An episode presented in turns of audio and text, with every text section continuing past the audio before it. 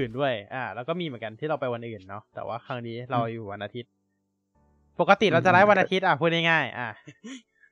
อ่าใช่ใช่แต่อืมก็แต่ครั้งนี้เป็นวันอาทิตย์ก็ก็เป็นวันอาทิตย์ก็นะปฮะกติก็เป็นวันอาทิตย์ปกติดีใช่นะครับ วันนี้วันที่14พฤษภาคม2023นะครับท่านผู้ชมทุกท่านเอาล่ะ ช่วงสัปดาห์ที่ผ่านมาก็แน่นอนครับ มีข่าวสารเยอะแยะมากมายที่เราจะมาพูดถึงกัน แล้วก็มีงานใหญ่เป็นอันดับหนึ่งของ ของขสัปงดาห์สัปดาห์นี้ด้วยก็คือ Google I/O เนาะแต่ว่าแคปชั่นเขียนครับ passkey ก็จริง ๆ ก็คือแคปชั่นตั้งแต่ตั้งไว้ตั้งแต่สัปดาห์ที่แล้วอืมฮึถูกต้องแคปชั่นที่ตั้งไว้ตั้งแต่สัปดาห์ที่แล้วนะฮะก็ไม่เป็นไรนะครับ วันนี้เราจะมาพูดถึงหลัก ๆ ก็คือ Google I/O แล้วก็ Minecraft 1.20 ที่จะมาพูดแล้ว แต่ทำแบบไม่ทัน เพราะว่าอยู่ดีก็ปล่อย pre-release ออกมาอ่าก็เลยสามารถที่จะ ก็เลยคิดว่าเราควรเอามาพูดแล้ว เพราะว่าในเมื่ออ่าปล่อย pre-release ออกมาแล้วเนี่ย อย่างมากสุดก็ pre-release สี่ตัวโอ้โอ้โอ้ระวังระวังระวังเสียงเพลงครับ ระวังเสียงเพลง อ่า ผมลดแล้วครับลดละลดละเมื่อกี้อ่าโอเคเมื่อกี้โอเคมอนิเตอร์แล้วลืมจริงโอเคอืมสงสงสัยมันดีเลยอ่าโอเค ก็นั่นแหละครับก็คือ เราก็จะมาพูดเรื่อง Minecraft 1.20 กันนะครับ ว่ามีไออะไรอัปเดตกันมาบ้างนะครับ แต่ขออภัยด้วยว่ารอบนี้ไม่มีแมปเราจะมารีวิวสดเลยอ่า เพราะว่าจะบอกว่าไอแมปที่ทำไว้เนี่ย ก็ต้องบอกว่ามันมันมีเปลี่ยนอีกแล้ว โอเคนะ เราก็เลย เราก็เลยสุดท้ายก็คืออายกเลิกเลยแล้วกันทำสดเลยดีกว่านะครับ เพราะว่าช่วงสัปดาห์ที่ผ่านมาก็ไม่ค่อยมีเวลาเท่าไหร่ด้วยอือฮึนะครับ ก็เราก็จะมาพูดถึง 1.20 กัน ซึ่งอ่าหลายคนคิดว่าน่าจะปล่อยในช่วงต้นเดือนมิถุนายนนี้แล้วนะครับ เราก็เลยจะมาพูดกันก่อนเลย แต่ว่าเราบอกนิดนึงว่า 1.20 เนี่ย ถ้าเกิด อ่าวันนี้มันดึกเกินไป เราอาจจะยกไปเวฟเป็นอาทิตย์หน้านะครับ อันนี้ ในในกรณีที่มันดึกเกินไปนะ โอเคเอาล่ะครับ ทุกท่าน วันนี้เราจะมาดูกันเรื่องของ Windows Insider ก่อน มันคือสิ่งที่เราไม่พูดก็ไม่ได้เหมือนกัน Windows Insider โอเคนะครับ ครับ อ่า Windows Insider เราน่าจะค้างไว้ล่าสุดก็คือเมื่อวันที่ยี่สิบเท่าไหร่นะเทควิควันที่แล้วเราไลฟ์วันที่ยี่สิบสามเนาะอาทิตย์ที่แล้วที่แล้วฮะครับสามอ่ายี่สิบสามอ่ายี่สิบสามใช่ยี่สิบสามไม่ดิที่แล้วที่แล้วที่แล้วใช่ที่แล้วที่แล้วที่แล้วนะครับ ก็จะมี Canary Channel ทั้งหมดสองบิลนะครับ แล้วก็แอปอัปเดตอีกหนึ่งแอปนะครับ โอเค เราจะมาพูดไปเลย มานะครับ ก็เริ่มจากบิลสองห้าสามห้าสองก่อน ไม่มีอะไรเยอะครับ อันนี้พูดเป็นในคลิปสรุป Insider ประจำเดือนเมษายนไปแล้วด้วยนะครับ ก็คือมีการเปลี่ยนจาก RSP release เป็น ZN release นะครับ ก็ถ้าใครสังเกตกันตั้งชื่อ branch ของตัว Insider เนี่ย ก็แน่นอนมันคือธาตุในตารางธาตุอ่าอ่าอ่าฮะ เพราะว่าก่อนหน้านี้จะมี NI release ใช่ไหมแล้วก็มาเป็น ZN release อ่า มันคือธาตุใช่ไหม แต่ว่า RS ก็ช่างมันเถอะครับไม่มันไม่ใช่ธาตุชาชาช่างมันเถอะครับ ใช่ มันไม่ใช่ฮะไม่มี ใช่ใช่มันมันมันไม่ใช่ธาตุนะฮะ RS RS น่า RS ถ้าจะไม่ผิดนะ จะย่อมาจาก Redstone ตั้งแต่สมัย Windows 10 แล้วเอ่อเป็นเป็นท่าในอุดมคติแล้วกันฮะอืมอืมมันมันเป็นมันเป็นย่อมาจาก Redstone ตอน ใช่ ตอนสมัย Windows 10 เนาะเออมันเป็น RST release ซึ่งตอนนี้เป็น ZN release นะครับ ซึ่ง ZN ก็คือ Sync อือฮึนั่นเองเนาะ NI ก็นิกนิกกันนะเออใช่ใช่ทำไมเดี๋ยวความรู้ความรู้ตารางธาตุยังอยู่สิ เออ อืมอืมยังยังยังอยู่แหละครับ แค่มันอืมมันเกือบหายไปหมดแล้วนะครับ โอเค ในวิวสองห้าสามห้าสองก็จะมีการเพิ่มฟีเจอร์ใหม่มาอันหนึ่งนะครับ ก็คือมีการปรับปรุงตัวของ Widget Picker นะครับ ก็ แทนที่มันจะเป็นแบบตารางเรียงลงมา ในตอนนี้ก็จะมี อ่า เรียกได้ว่า navigation pane เนี่ยที่เป็นตัวแอปแทนเนาะแล้วก็ตัวของ content ด้านขวาเนี่ยก็จะมีการโชว์รีวิวของแต่ละวิกเจ็ตด้วยนะครับ ซึ่งอันนี้ก็ดีมากเลยเนาะเราจะได้รู้ว่าเราจะ pin widget หน้าตาแบบไหนลงไป บน widget board ของเราเหมือน เหมือนหลาย ๆ Product เหมือนหลาย ๆ OS อื่นๆเนาะไม่ใช่ว่ามีขึ้นให้แค่ว่าเราจะ pin widget ของแอปอะไรแล้วกดบวกเข้าไปเลยอือฮึอ่า ซึ่งหมายมันหมายความว่าอนาคตเนี่ยอาจจะรองรับหลาย widget ต่อหนึ่งแอปก็เป็นไปได้เหมือนกัน เพราะว่าเขาเปลี่ยน widget picker ใหม่เนาะเออเราก็อาจจะเห็น อ่า เรียกว่าเป็นหนึ่งหนึ่งแอปเนี่ยมีหลายวิกเจ็ตได้นะครับ ซึ่งตอนนี้ถามว่า third party widget มีเยอะไหม ก็ยังไม่เยอะมากนะครับ แต่ว่าที่มีแล้วเนี่ย ที่มีแล้วก็จะมีตัวของ Facebook Messenger แล้วก็จะมีตัวของแอป Facebook นะครับ แล้วก็ที่เหลือก็จะ third party อื่นนะครับ ก็จะเป็นจิปาถาเล็กๆ น้อยๆนะครับ มีอ้ออีกอันหนึ่งก็คือ Spotify อ่า มีสามแอปนี้นะครับ ที่เป็น third party หลัก นะครับ ในการที่มี A ที่มีตัวของ widget บน widget board บน Windows 11 แล้ว ส่วนอันอื่นเนี่ยก็จะเป็นจิปาถาเล็กๆน้อยๆครับ ก็เช่นพวกแบบ widget ที่คนอ่าเอามาใส่นะครับ พวก tic tac toe เอยอะไรเอยเป็นเกมเล่นๆ มีสไลด์โชว์รูปภาพอะไรแบบนี้นะครับ ก็ก็มีเหมือนกันนะครับ โอเค อันนี้คือตัวของ widget เนาะโอเค แล้วก็ build สองห้าสามห้าสองหมดแค่นี้ครับมีมีแค่อันเดียว ครับ แล้วก็สองห้าสามห้าเจ็ดก็ที่เราบอกไปแล้วครับ ก็คือ widget Facebook นั่นเองแล้วอ่าแล้วก็ตัวของ volume mixer ใน quick setting นะครับ ได้ปล่อยให้กับผู้ใช้ทุกท่านได้ใช้งานกันเป็นที่เรียบร้อยแล้วนะครับอ่าใช่ครับ ไม่มีแค่นี้แหละครับ widget ที่เหลือมันซ่อนที่เหลือมันซ่อนเราต้องไปดู ต้องต้องลองหาดูนะครับ อ่าที่บอกว่าซ่อนเนี่ยก็คือตัวของ widget board เนี่ย อ่า ไม่ใช่แค่ widget board นะ ก็คือ feature อื่นอะ เช่น File Explorer แบบ Preview Pane หรืออะไรแบบเนี้ยมันปล่อยให้กับ Dev Channel ไปแล้ว ซึ่ง อ่า บน Canary เนี่ยก็ใช้ได้นะ แต่ว่าต้องน่าจะต้องรอตัวของเวอร์ชันถัดไปที่เขาจะปล่อยออกมาเนาะแล้วก็ตัวของ File Explorer W อ่า Windows App SDK ก็หายไปแล้วด้วย นะครับ อันนี้ต้องรอ Microsoft เขากลับมาอีกทีนึง อาจจะเป็นเพราะว่าการเปลี่ยนเป็น NI release ก็เป็นไปได้ เอ้ยไม่ใช่ NI Sync release SN release นะครับ ก็เป็นไปได้เหมือนกันเนาะว่ามันทำให้ไอตัวฟีเจอร์บางตัวมันหายอะมันหายไปจากตัว P release branch นะครับ โอเค ต่อไปเรามาดูในส่วนของแอป Photo ที่มีการอัปเดตให้กับ Canary Channel แล้วก็ Dev Channel กันนะครับ ในส่วนของ Slide Show นะครับแอป Photo ใหม่มี Slide Show แล้วนะครับ หลังจากที่ ก่อนหน้านี้มันไม่มีอืมมันคือมันคือเจ๊จริง ๆ มันคือฟีเจอร์หลักของ สิ่งที่ควรจะมีอะเออ ซึ่งในตอนนี้นะครับก็คือสามารถเลือก slideshow option ได้ พวก animation transition แล้วก็พวก auto loop นะครับรวมถึงมีเพลงให้เราเลือกเป็น soundtrack 25 เพลงนะครับ เราสามารถ เลือกที่จะเล่น slideshow จากโฟลเดอร์ไหนก็ได้ จากรูปภาพทั้งหมดในโฟลเดอร์ก็ได้ หรือว่าจะเป็นการเลือกรูปภาพแต่ละรูปภาพแล้วมาเปิดเป็น slideshow ก็ได้เช่นกันนะครับ ต่อไปก็คือตัวของ timeline scroll bar นะครับ ซึ่งแน่นอนปกติแล้วเวลาเราดูรูปภาพทั้งหมดมันก็ต้องมี scroll มันต้องมีแบบไทม์ไลน์ใช่ไหมให้เราเลือกเลื่อนดูได้ อ่าอืมในในนี้ก็มีการเพิ่มเข้ามาแล้ว แต่ก่อนหน้านี้ที่มันไม่มีแอป Photos ไม่มี scroll bar ไม่มีไทม์ไลน์เนาะ อือฮึ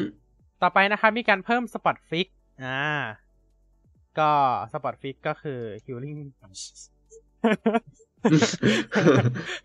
อะพูดง่ายๆก็คือเราสามารถใช้ healing brush อะลบลบ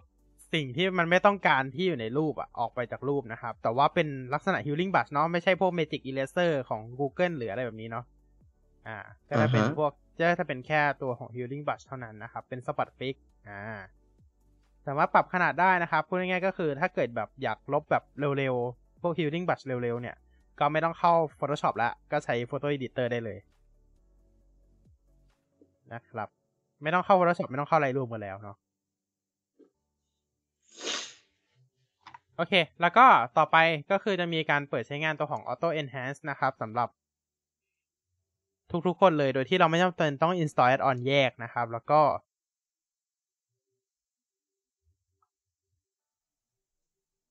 แค่นี้นะครับ อืม แค่นี้เลยสำหรับตัวของแอป Photo นะครับ เท่าที่ดูคือทาง Microsoft เนี่ยค่อนข้างจะกักสูงมากเลยนะ คิดว่าต้องมีอะไรพิเศษพิเศษแน่นอน เร็วๆนี้อ่าฮะอาจจะในบิล2023เนี่ยแหละ ต้องต้องมีอะไรเกี่ยวกับ Windows แล้วหรือเปล่าอ่าฮะ หรือว่าจะไปจัดอีเวนต์แยกเหมือนเดิมอ่าอันนี้ก็ไม่รู้ นะครับ โอเค ไปกันต่อนะครับ ที่เรื่องต่อไปเราจะมาดูกันกับเรื่อง Minecraft กันเลย มาเร็วแซงทางโค้งมากนะครับ ครับ โอเค ตอนนี้เราอยู่ในตัวของ Minecraft Bedrock Edition นะครับ พูดเสมือนกับแบบ เอ๊ะ เราจะเข้าไปอยู่ใน Minecraft อ่า อย่างอื่นแล้วนะครับ โอเค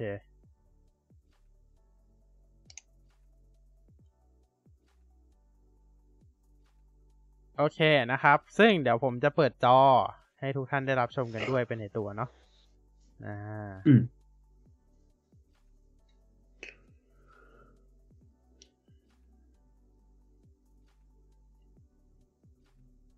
โอเคนะครับ เดี๋ยวสักครู่นะ จะเข้าจะเข้ามาด้วยมันแต่ไม่น่าจะเจอกันมั้งอะเป็นอีเวนต์อะอ๋อ ไม่น่าจะเจอกันเท่าไหร่ นะครับ ก็อีเวนต์นี้เหลืออีกแค่ประมาณสิบสองชั่วโมงครึ่งเท่านั้นเองนะครับใช่เลยก็ถือว่าเรามาได้ตรงเวลาจริงจริง เรามาได้ตรงเวลาพอดีเอ้ย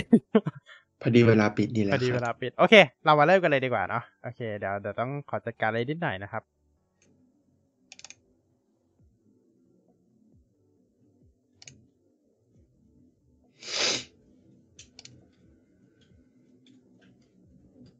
โอเค ซึ่งนี่คือหน้าแรกของอีเวนต์นี้นะครับ ตัวของ Minecraft Legend event นี้ อ่า นี่คือหน้าแรกเลย เดี๋ยวนะ เสียงขอปรับเสียงนิดนึงนะฮะ เป็น speaker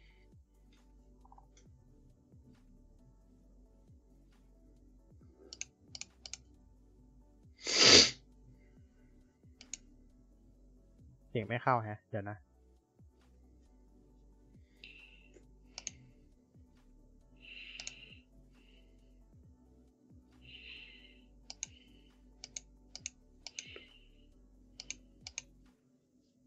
เฮ้ยสักครู่เสียงไม่เข้า เสียงหมายถึงเสียงเกมไม่เข้า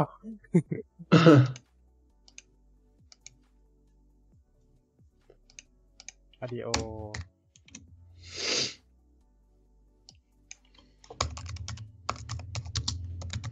อไม่เข้าจริงเลยนะ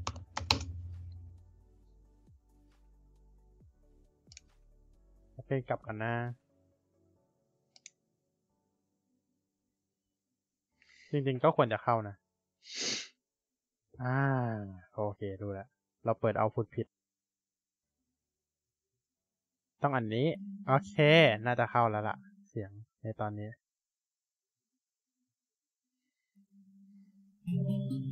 อ่าโอเค เสียงเข้าแล้วนะครับ ท่านผู้ชมทุกท่าน เห็นเนาะตอนนี้ อืม อ่าเห็นครับ เราจะมาเล่นไปด้วยกันนะครับ กับ Legend Event ด้านซ้ายนี้เห็นไหมครับ ตรงเมนู ตอนนี้เราอยู่ใน Minecraft เวอร์ชัน1.19.81 นะครับสำหรับ Minecraft Bedrock Edition เอ่อตัว map นี้อีเวนต์นี้นะครับ จะเล่นได้จำกัดเวลาตอนนี้เหลือเพียงแค่ 12 ชั่วโมงครึ่งเท่านั้นนะครับ สามารถเล่นได้ทุกแพลตฟอร์มบน Bedrock Edition เลยตั้งแต่ อ่า PC ไปจนถึงอ่า PC สมาร์ทโฟนนะครับ Android iOS ของท่าน iPadOS Mac ได้ไหมลองดูอ่าเดี๋ยวลองดูได้กันนะนะครับฮะแล้วก็พวก Xbox เอ่อ PlayStation 4 แล้วก็ Nintendo Switch นั่นเอง PlayStation 4 PlayStation 5 แล้วก็ Nintendo Switch นั่นเองนะครับ เอ๊ะไม่ไม่มีขึ้นเลยจะนี่เวนใช่ไม่มีขึ้นใช่ไหมโอเค อะเอาเป็นว่าไม่คือคือไม่แน่ใจว่าของ An- Android อะมีหรือเปล่า Android มี Android มีเหมือนกัน อ่าถ้า Android มีในนี้ก็น่าจะควรจะมี แต่ว่าไม่แน่ใจเหมือนกัน โอ้ขอโทษครับ อะเอาละงั้นเราเข้ามาที่ Legend Event กันเลยดีกว่า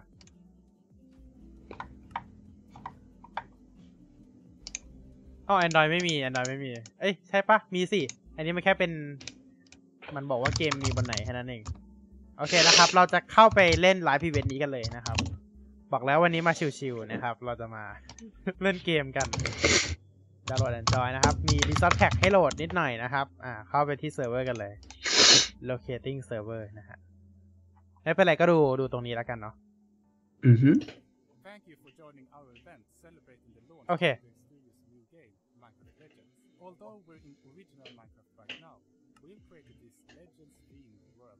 ขอ celebrate. ไปหาสกินก่อนนะครับ ขอขออภัยด้วย Let's just hope it doesn't get ruined. by- พอดีเขาบอกว่าคลาสสิกสกินมัน Aren't piglins มันใช้ไม่ได้นะฮะ together? In Minecraft Legends, piglins ใช้อันนี้ก็ได้ enter the overworld, and it's up to you to stop them before they turn เป็นสกินที่แต่งมาเล่นๆนะฮะ โอเค filled with smelly Hey. spores, bubbling lava, and of course, เฮ้ยเข้าใหม่ดีกว่า เข้าใหม่ดีกว่า obnoxious piglins. That's intense. แป๊บนึงเข้าใหม่ก่อนดีกว่า เข้าใหม่ก่อนดีกว่า มันมันไปไกลละ มันไปไกลละ ขอขอแต่งตัวแป๊บนึงนะฮะ เพิ่งรู้ว่า classic skin อะ ก็คือเป็น skin เราอะ มันใช้มันใช้ไม่ได้นะฮะ custom skin มันใช้อ่าไม่ได้ ก็เดี๋ยวเราหา skin ใหม่ก่อน ผมก็แทบจะไม่ค่อยได้ตั้งไว้ซะด้วยสิแต่ skin เรามีเพียบเลยฮะ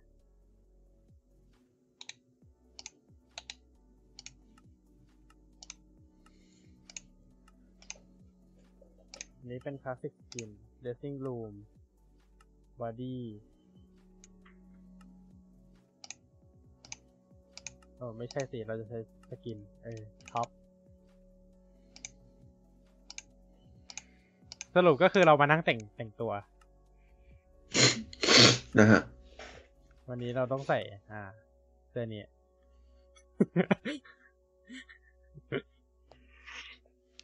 อาริทูนิกส์ อ่าใส่เสื้อสีนี้ก็ได้ครับใส่เสื้อสีนี้โอเค แล้วเราก็ใส่กางเกงเป็นอ่ากางเกงสีนี้แล้วกัน แปลกๆไหมไม่เอาดีกว่าเป็นกางเกงยีนดีกว่าฮะนะครับ อ่าแล้วก็ body เป็น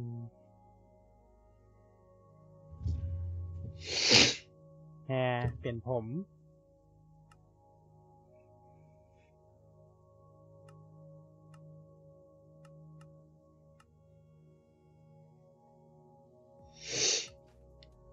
ผมทรงอะไรก่อน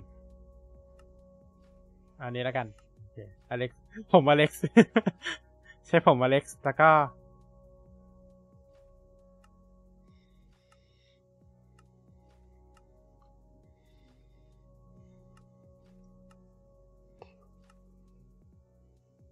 ปักอันเดิมเลยแหละ ดีละ โอเค เพื่อไม่เป็นการเสียเวลา เราเข้าไปเล่นกันเลยดีกว่า ขอโทษครับ เปิดผิดอีกแล้วอะไปเลเจนด์อีเวนต์มัน รอบสองเทคสองเทคสองโอเคอืมปรากฏหนึ่งจุดยี่สิบก็เข้าไม่ได้นะ Open to Land Java That's right, we are riding horses now, but nobody else ต้องเข้าได้ โอเค ต่อจากเมื่อกี้เลยนะครับ So me and Hannah are acting as commanders. You จะสังเกตเห็นว่าหลายคนเป็นสตรีมนะครับ เพราะว่าใช้คัสตอมสกินนั่นเอง you on and อ่าฮะครับ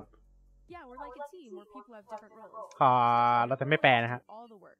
Like any good commander, I prepared a very detailed presentation that I will have to sit you through very soon. Right now, however, I'm urging you to have some fun in this prep area. อ่า ให้เรามามีความสุขในการดูในส่วนของ prepare area นะครับ prep area อ่าเราเป็น Presentation is starting in a few minutes. Until then, we'll just hang out here while the players parkour. อ๋อ ก็คือ main event นะครับ จะอีกประมาณสามนาทีเท่านั้นเอง While we ไป them about this parkour course? This parkour ระหว่างนี้ก็ is มี Plank แท้ง Golem. It's the อ่า easiest แล้วก็มีโกเลมตรงนู้น Plank Golem is a new mob in เป็น Legends. The ranged ไปเราไป attacks are great at taking out piglins. By jumping on the blue carpet, หน้ากากก็ขออภัยฮะ once you start, there will เล่น be หวยก็ in your ขออภัยด้วย home to start or leave the party. ไม่ได้เก่งพาครัวนะฮะ Then I guess if you want a proper challenge, you go to the cobblestone golem course. Indeed. But it's not for everyone. I have been playing Minecraft for a very, very long time because I know the code as well. I should มันลงไหนเนี่ย I เอิ่ should ม conquer the golem. อ๋อ มันลงนู้นโอเค Watch this. อ่า Oi, oi, oi. Hey! No! บอกเราว่าไม่เก่ง You just respawn Ah. at the latest checkpoint. Okay, um, maybe this course is harder than I thought. สงสัยได้เข้ามาเล่น No code and บน Android iOS แน่เลย ใช่เอ้ยไปไหนอ่าต่อหมดแล้ว อ๋อเขาเรียกว่าไม่ชินเส้นทาง แล้วก็โอ้ย ตรงนี้อีกแล้ว Slow and steady. โอเค ค่อยๆค่อยๆค่อยๆใจเย็น โอเคเส้นที่อยู่แค่ตรงนี้เองเหรอ โอเค เอาใหม่ไหมเอาใหม่ โอเค เอาใหม่ แค่เอาใหม่ก็อันนี้แล้วนะฮะ on, Jens, you got this.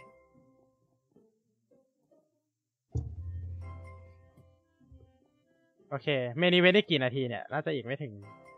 น่าจะอีกแป๊บเดียวเอง เพราะว่าเมื่อกี้เข้ามาก็สามอีกแค่สามนาทีเอง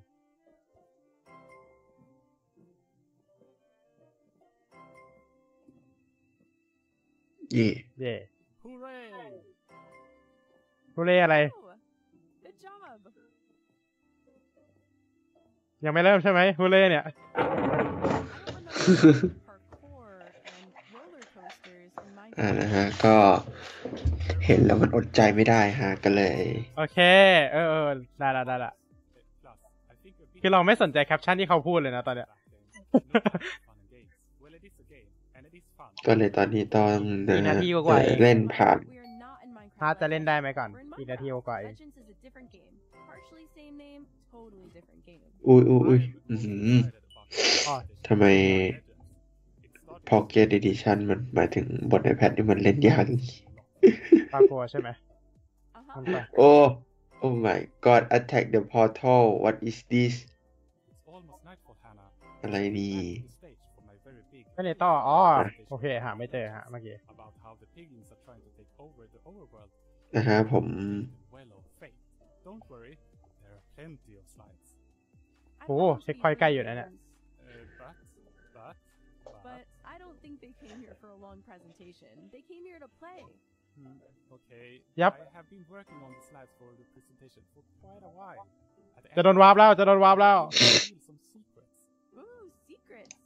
Fine. ความลับเหรอ Okay, everyone, let's join up at the stage. Actually, I'm going to. อ่า use โดนวาร์ปไปสเตจแล้วครับ ทุกท่าน everyone. ไป One, two, three. เย้ Oh. โอ้ เราโดนวาร์ปครับ เราโดนวาร์ป Walked. เฮ้ย Now they can't move. That's right. Just for a little while. To make sure ตอนนี้ everyone. ก็คืออยู่ที่ตัวสเตจแล้ว Uh, can นี่คือ someone- presentation ของเจฟนะครับ ฟังหน่อยแล้วกัน Thanks, Anna. Legends is a game where the inhabitants of the overworld unite under the hero's banner to fight back against the piglins. First, everything was ไม่น่าจะเป็นไลฟ์นะ ฮะ น่าจะเป็นคลิปอ่ะ Then, Nether เออ อันนี้น่าจะเป็น pre-recorded เออไม่เป็นไร piglins started spilling out of them, spreading their destruction across the overworld and ultimately the well of fate. It is of the highest อันนี้เหมือนเขามาโชว์คอนเซปต์เกมไงก็ไม่รู้อะ Well, โอ้ยโอ้ยโอ้ยโดนซอมบี้ไฟพิกลินตีเพราะเราตีมันก่อนใช่ to the secrets. อู้อู้อู้ Oh อู้อู้ no, your presentation. โอ้โอ้โอ้อู้อู้เอาชเอาชเอาช There, another โอ้ portal. โอ้ยเจ็บเจ็บโอ้ยโอ้ยโอ้ย They จะมี don't พิก like เล่นโอ้กยลับมาไหม overworld, they also hate โอ้ย the โอ้ยโอ้ยพิกลินโอ้ยเขาอาจจะไม่ได้แค่โอ้ยโอ้เกียยรติโอเจ็โอบนะเขาอาจจะเก็บ presentation ของเราด้วยก็ได้ Piglins, Come ไปเร็ว on, ทุกคน let's ช่วย jump ปกป้อง into พิกลินไหน it. บอกจะไม่แปลไง Don't worry, there's no fall damage. Follow me. โอเค มาแล้วครับ อันนี้เวลเฟดเอ้ยเหมือนในเกมเลย If you don't want to fight, you need to hang back. You can stay up here and use your bow to help out. อันนี้คล้ายๆในเกมเลยฮะ Power, it's the well of fate. เฮ้ยเหมือน Would have เหมือน thought เบสบอลมากกว่า on slide. Happen เฮ้ยเหมือนเบสบอลมากกว่า If the well of fate gets destroyed, อันนี้ก็ไอเทมช็อปนะฮะ โอเค defend the well เราต้อง The piglins are coming out of the portal. Fight them. if the piglins strike you down, Oh, oh, there oh, are oh, oh. locations next to the portal. You get to sit there to think about your mistake. You're free to walk me after. I see some resources on the ground. Collect enough and you can build a structure. โอ้พิกลินอย่างเยอะครับพิกลินอย่างเยอะ บอกเลย Remember, แล้วก็มีคนตายกันไปหลายคนแล้วด้วยฮะ oh, oh, oh. entering through a rift. Make sure they don't sneak up on you.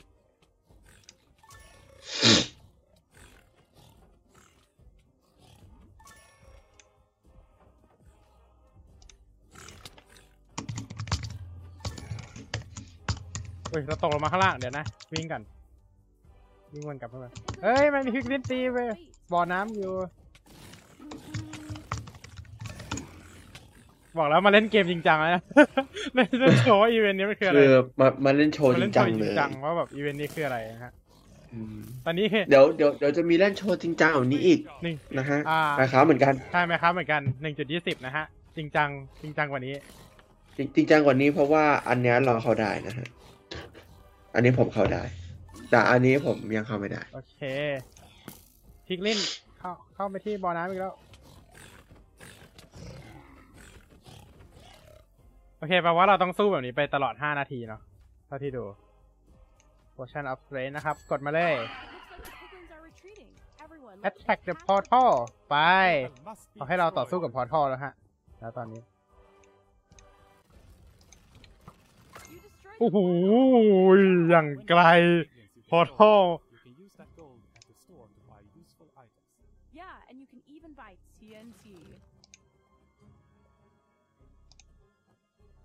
ตอนนี้คืออะไรอะ ตีได้เหรอ ตีพอร์ทัลมันตีอะไรได้บ้างเนี่ยดิเฟนเดอร์เบลโอเคมามาอีกแล้ว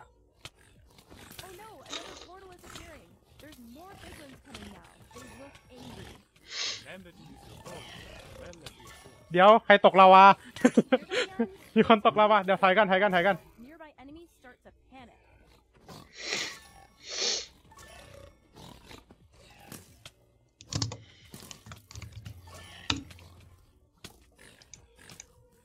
แบบนี้อยากได้อันนี้มากกว่าเลยอะอยากได้ sweeping aid มากกว่าเลยอะ มาเยอะขนาดเนี้ยอยากได้ sweeping aid เลยอะ So they don't sneak up on you. จะได้กว่าดทีเหลืองนี่ครับจะได้กวาดไปทีละหลายใส่ตัว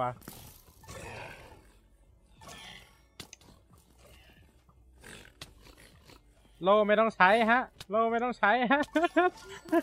We can't let those pesky porkers take over the overworld.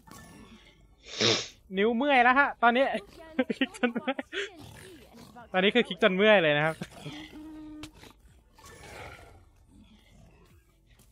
มี piglin แอบมาด้านหลังนะฮะอ่าเรามาช่วยกัน piglin ตรงนี้ก่อนดีกว่าอ๋อมันมี portal ด้านข้างด้วยนี่นะเราก็เพิ่งเห็น Have you ever fought piglins before, Hannah? Of course, but never quite this many. Maybe we should have brought some armor.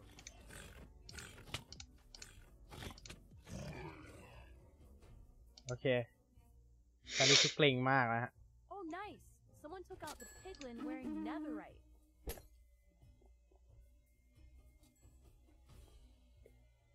ตอนนี้คือเกรงจะจัดเลยฮะ Have you ever fought piglins before, Hannah? Of course, Mhm. but never quite this many. Maybe we should have brought some armor. Come on, team. We can't let those pesky porkers take over the overworld. มันซื้อเกาะได้เหรอ เมื่อกี้เห็นพูดเรื่อง Piglins are ฟอสเดอร์อา retreating. ร์เมอร์ Quick, attack the portal. Give it all you got. That's going to keep them away. โอเค I think those piglins aren't done yet. You should head to the shop and prepare for the final wave. อ๋อ มันเป็นเว็บเวฟนี่เองโหเล่นมาตั้งนานก็เพิ่งรู้สวิปเน็ตเฮลท์โอเคเฮลท์สวิปเน็ตสเตรนเฮลอีกอันหนึ่ง Look, Jens, the piglins are back. Will this never end? I think this is the last wave. If we defeat those, this will be good. We have to defend the Well of Fate for the overworld. See that, Jens? That piglin has full netherite armor. Y'all better look out. เฮ้ยฮอกลินมาด้วย เฮ้ยกูปรับเราใน Survivor เลยน่ะ เจอมันทีไรแทบวิ่งหนีอะ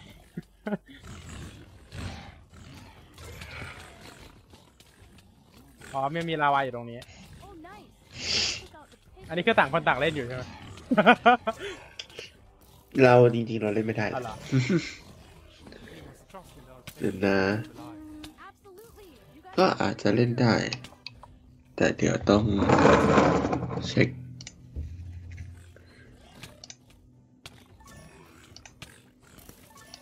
ไม่เป็นไรจะขอขอจบตรงนี้ปากกัวฮาร์ดเสร็จแล้วเดี๋ยวไปเลยเดี๋ยวเราไปหัวข้อต่อไปกันนะฮะ แต่เจ็บตอนนี้คือขี่มาไม่สนใจใครจริงๆ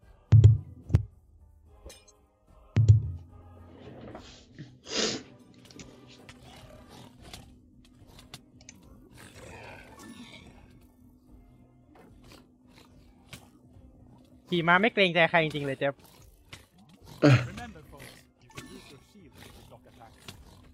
เฮ้ย เดี๋ยวนะ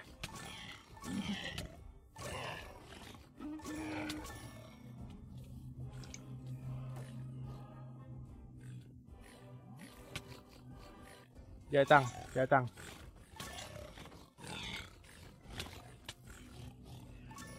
Remember to always keep moving. Moving is surviving.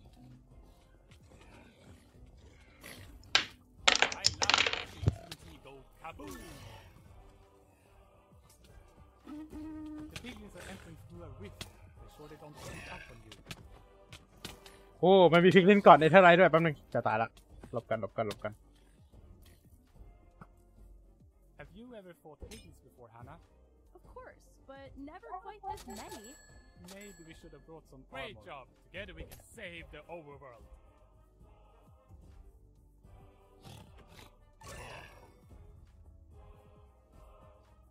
โอเค เดี๋ยว สนุกดีนะ มินิเป็นมินิเกมที่สนุกดีเหมือน นึกถึงเกมฆ่าซอมบี้อะ Team, we can't let those pesky ใน Hypixel อะ over the overworld. Attack Portal Attack Portal Attack Portal ก่อนที่จะแท็กพอท่อเรียบร้อยชนะแล้ว Woohoo! You've destroyed the portal. The piglins are trapped in the nether, and the overworld is safe. Great. ตอนนี้โอเวอร์ปลอดภัยแล้ว Finally, เก่งมาก we can ทุกคน continue with my presentation. เอาละสุดท้ายเราสามารถ Sure that we need the ต่อ presentation. presentation ได้แล้ว I อะ hope you นะ understand that the piglins invade the overworld, and that you're a ฉันว่าพวกเขา hero เข้าใจ who เรื่อง fights พิก them ลิน by leading บุก your allies, โอเวอร์เวิร์แล้ว that แหละ the Well of Fate is something that the piglins seek to destroy. Right. Well, thank you all เอา for ละ playing. ขอบคุณที่เล่นนะ So if you want to play again, stick around here, and we will do it all โอเค again. ถ้าเกิดอยากเล่นอีกก็อยู่แถวๆนี้แหละ Legends for even more strategic piglin fighting action. All right. อ่า อย่างที่บอกไปครับว่าผมเคยเล่นแล้วนะครับสำหรับ Minecraft Legend เนาะ The event is reset now. โอเค เราไปฮาร์ดพาคัวกันก่อนนะครับ Hi everyone, Good I'm time, Hannah yeah. Rose. You may know me from my streams and videos on Twitch and TikTok. Och tjena allihopa. I'm Jens Bergensten from Mojang, known for Minecraft. Thank you for joining our event celebrating the launch of Mojang อุ้ยล่วงอีกละ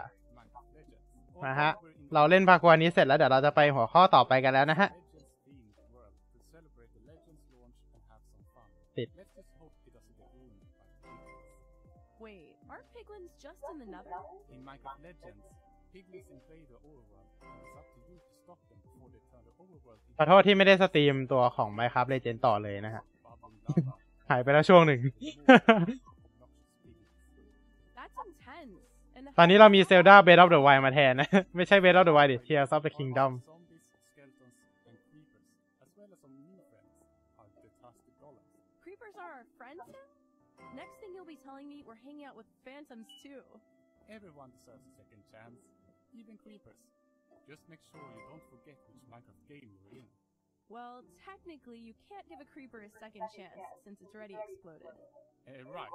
make sure you don't forget which Minecraft game you're in. Well, technically, you can't give a creeper a second chance since it's already exploded. Uh, right. I I guess there's nothing left for them other than the hole in the ground. Anyway. โอ้ฮาร์ดก็ยากขึ้นจริงจังนะ แต่ยังไม่ได้ยากมากขนาดแบบ you are the hero. เราจะตายแบบจนเล่นไม่ได้จนจบอะ Other cool mounts, just like we are now. เย้ชนะแล้ว That's right, we are riding horses. บอกละ now, but ฮาร์ดก็ nobody ยาก else นะ is. แต่เราไม่ได้ยากจนขนาดที่แบบเราเล่นไม่ได้เลย Uh, yes, uh, Nah. so me and Hannah are acting as commanders. You, the players, will be doing all the fighting, and we'll be cheering you โอเค on and นะครับ thanking words ประมาณนี้ละกันสำหรับตัวของอะแมปจริงจัง Minecraft Legends นะครับ ก็ใครที่สนใจนะครับก็สามารถเข้ามาเล่นได้นะครับอีเวนต์อยู่อีกแค่ประมาณ 12 ชั่วโมงครึ่งเท่านั้น โอเคนะครับ ก็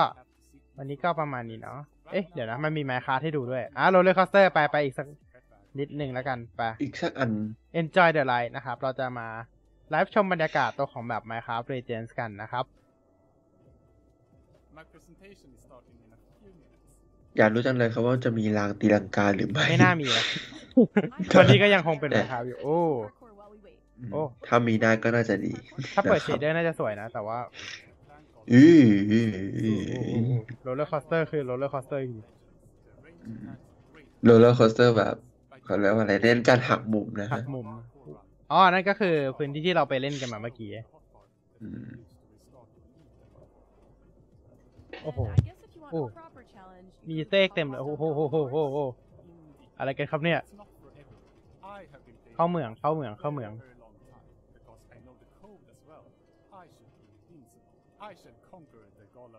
เย่หมดแล้วนะครับเย่น่าจะหมดแล้วสำหรับแบบเรีนี้ยบร้จอยริงๆนะครับ ที่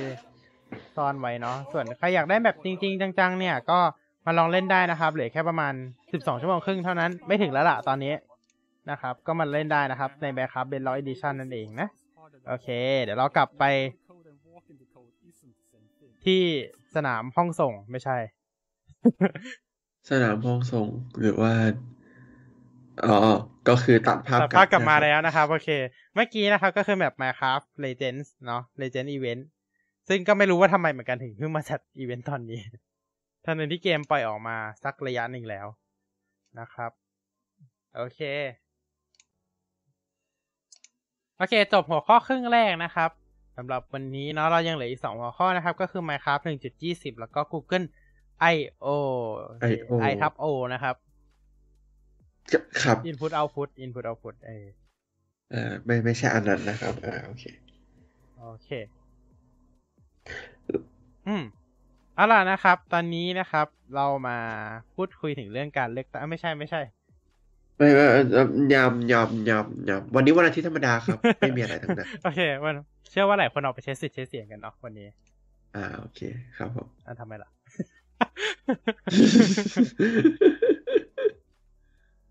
โอเค แต่ว่าก็แน่นอนครับก็สามารถไปดูผลคะแนนการเลือกตั้งอย่างไม่เป็นทางการได้ที่เว็บไซต์ของกกต แล้วก็อีกหลายสำนักข่าวเนาะโอเค ประมาณนี้ไว้ก่อนแล้วกัน เรื่องการเลือกตั้งก็ไปดูได้นะครับ ซึ่งนับไปแล้วมีห้าสิบเก้าเปอร์เซ็นต์เลยทีเดียว สุดยอด มีหลายเว็บฮะที่ก็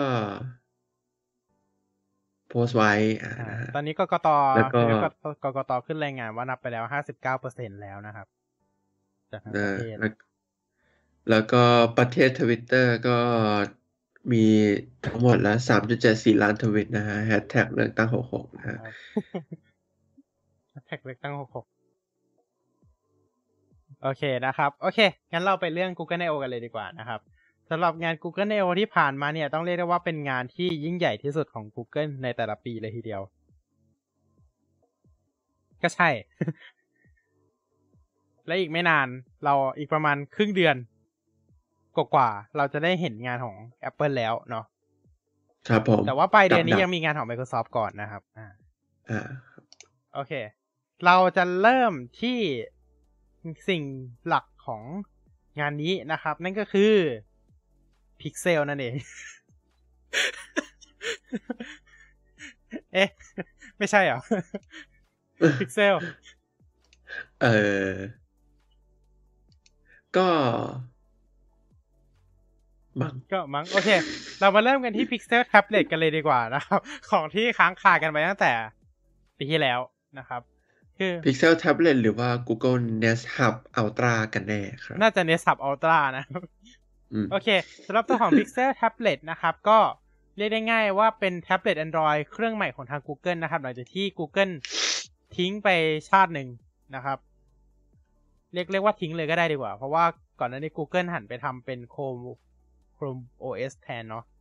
แท็บเล็ตของ Chrome OS แทนอย่าง Pixel Slate นะครับ ใครจำไม่ได้เนาะอ่าฮะ ใครจำได้บ้างครับ Pixel Slate อ่าผมจำได้ละหนึ่ง แต่ว่าคนส่วนใหญ่น่าจะจำไม่ได้นะครับ ตอนนั้นน่าจะเอาออกมาชนกับ Surface ถ้าได้อ่า แล้วก็ก็เต็งไปแล้วนะหายไปหายไปเลย เพราะว่า Google Cancel สองโมเดลที่มีการพัฒนาอยู่แล้วก็บอกชัดเจนว่าจะไม่มีการพัฒนาลาย Product ตัวของ Pixel Slate อีกต่อไปแล้วนะครับ ครับซึ่งนั่นเป็นผลทำให้ Google ผุดลาย Product ตัวใหม่ขึ้นมานะครับ ก็คือ Pixel Tablet นั่นเองซึ่งแน่นอนครับว่าหลายคนก็แซวแน่นอนครับ ว่ามันคือ Nest Hub Ultra ด้วยความที่สิ่งที่ Google แถมมาในกล่องนี้ก็คือ ตัว stand นะครับ ตัว stand ที่ทำให้มีฟังก์ชันเป็น Nest Hub นั่นเอง เออเป็นอืม Nest Hub เออเป็น Nest Hub ที่รัน Android ใช่นะครับปกติ Nest Hub ที่ไม่ใช่มันจะรัน Pixel Fuchsia ใช่ปะถ้าจะไม่ผิดนะ ใช่ เออ Fuchsia แล้วนะ ไม่ใช่ไอมันเพิ่งเปลี่ยนไปเมื่อกี่ปีที่แล้วนะจำไม่ได้เหมือนกัน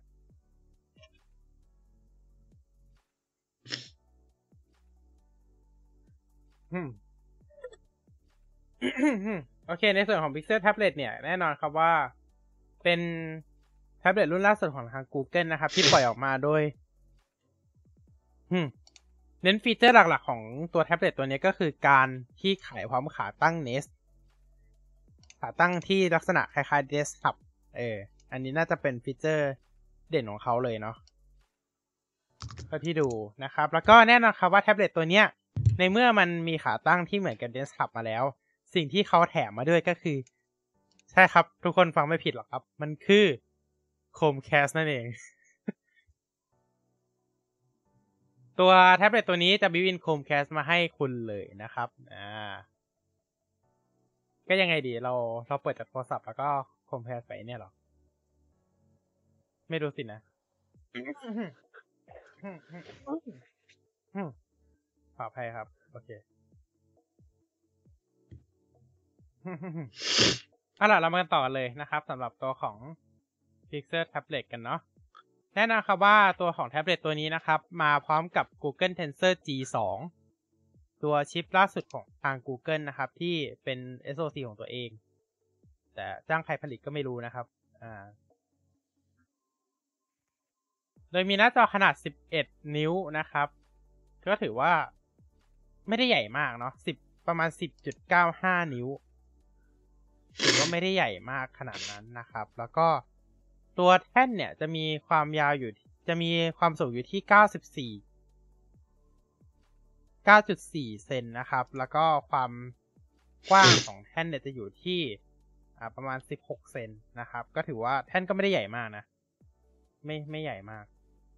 ประมาณไม้บรรทัดเล็กอะ่ะ เออประมาณไม้บรรทัดเล็ก แล้วก็ความหนาของแท่นจะอยู่ที่ 7 เซนนะครับ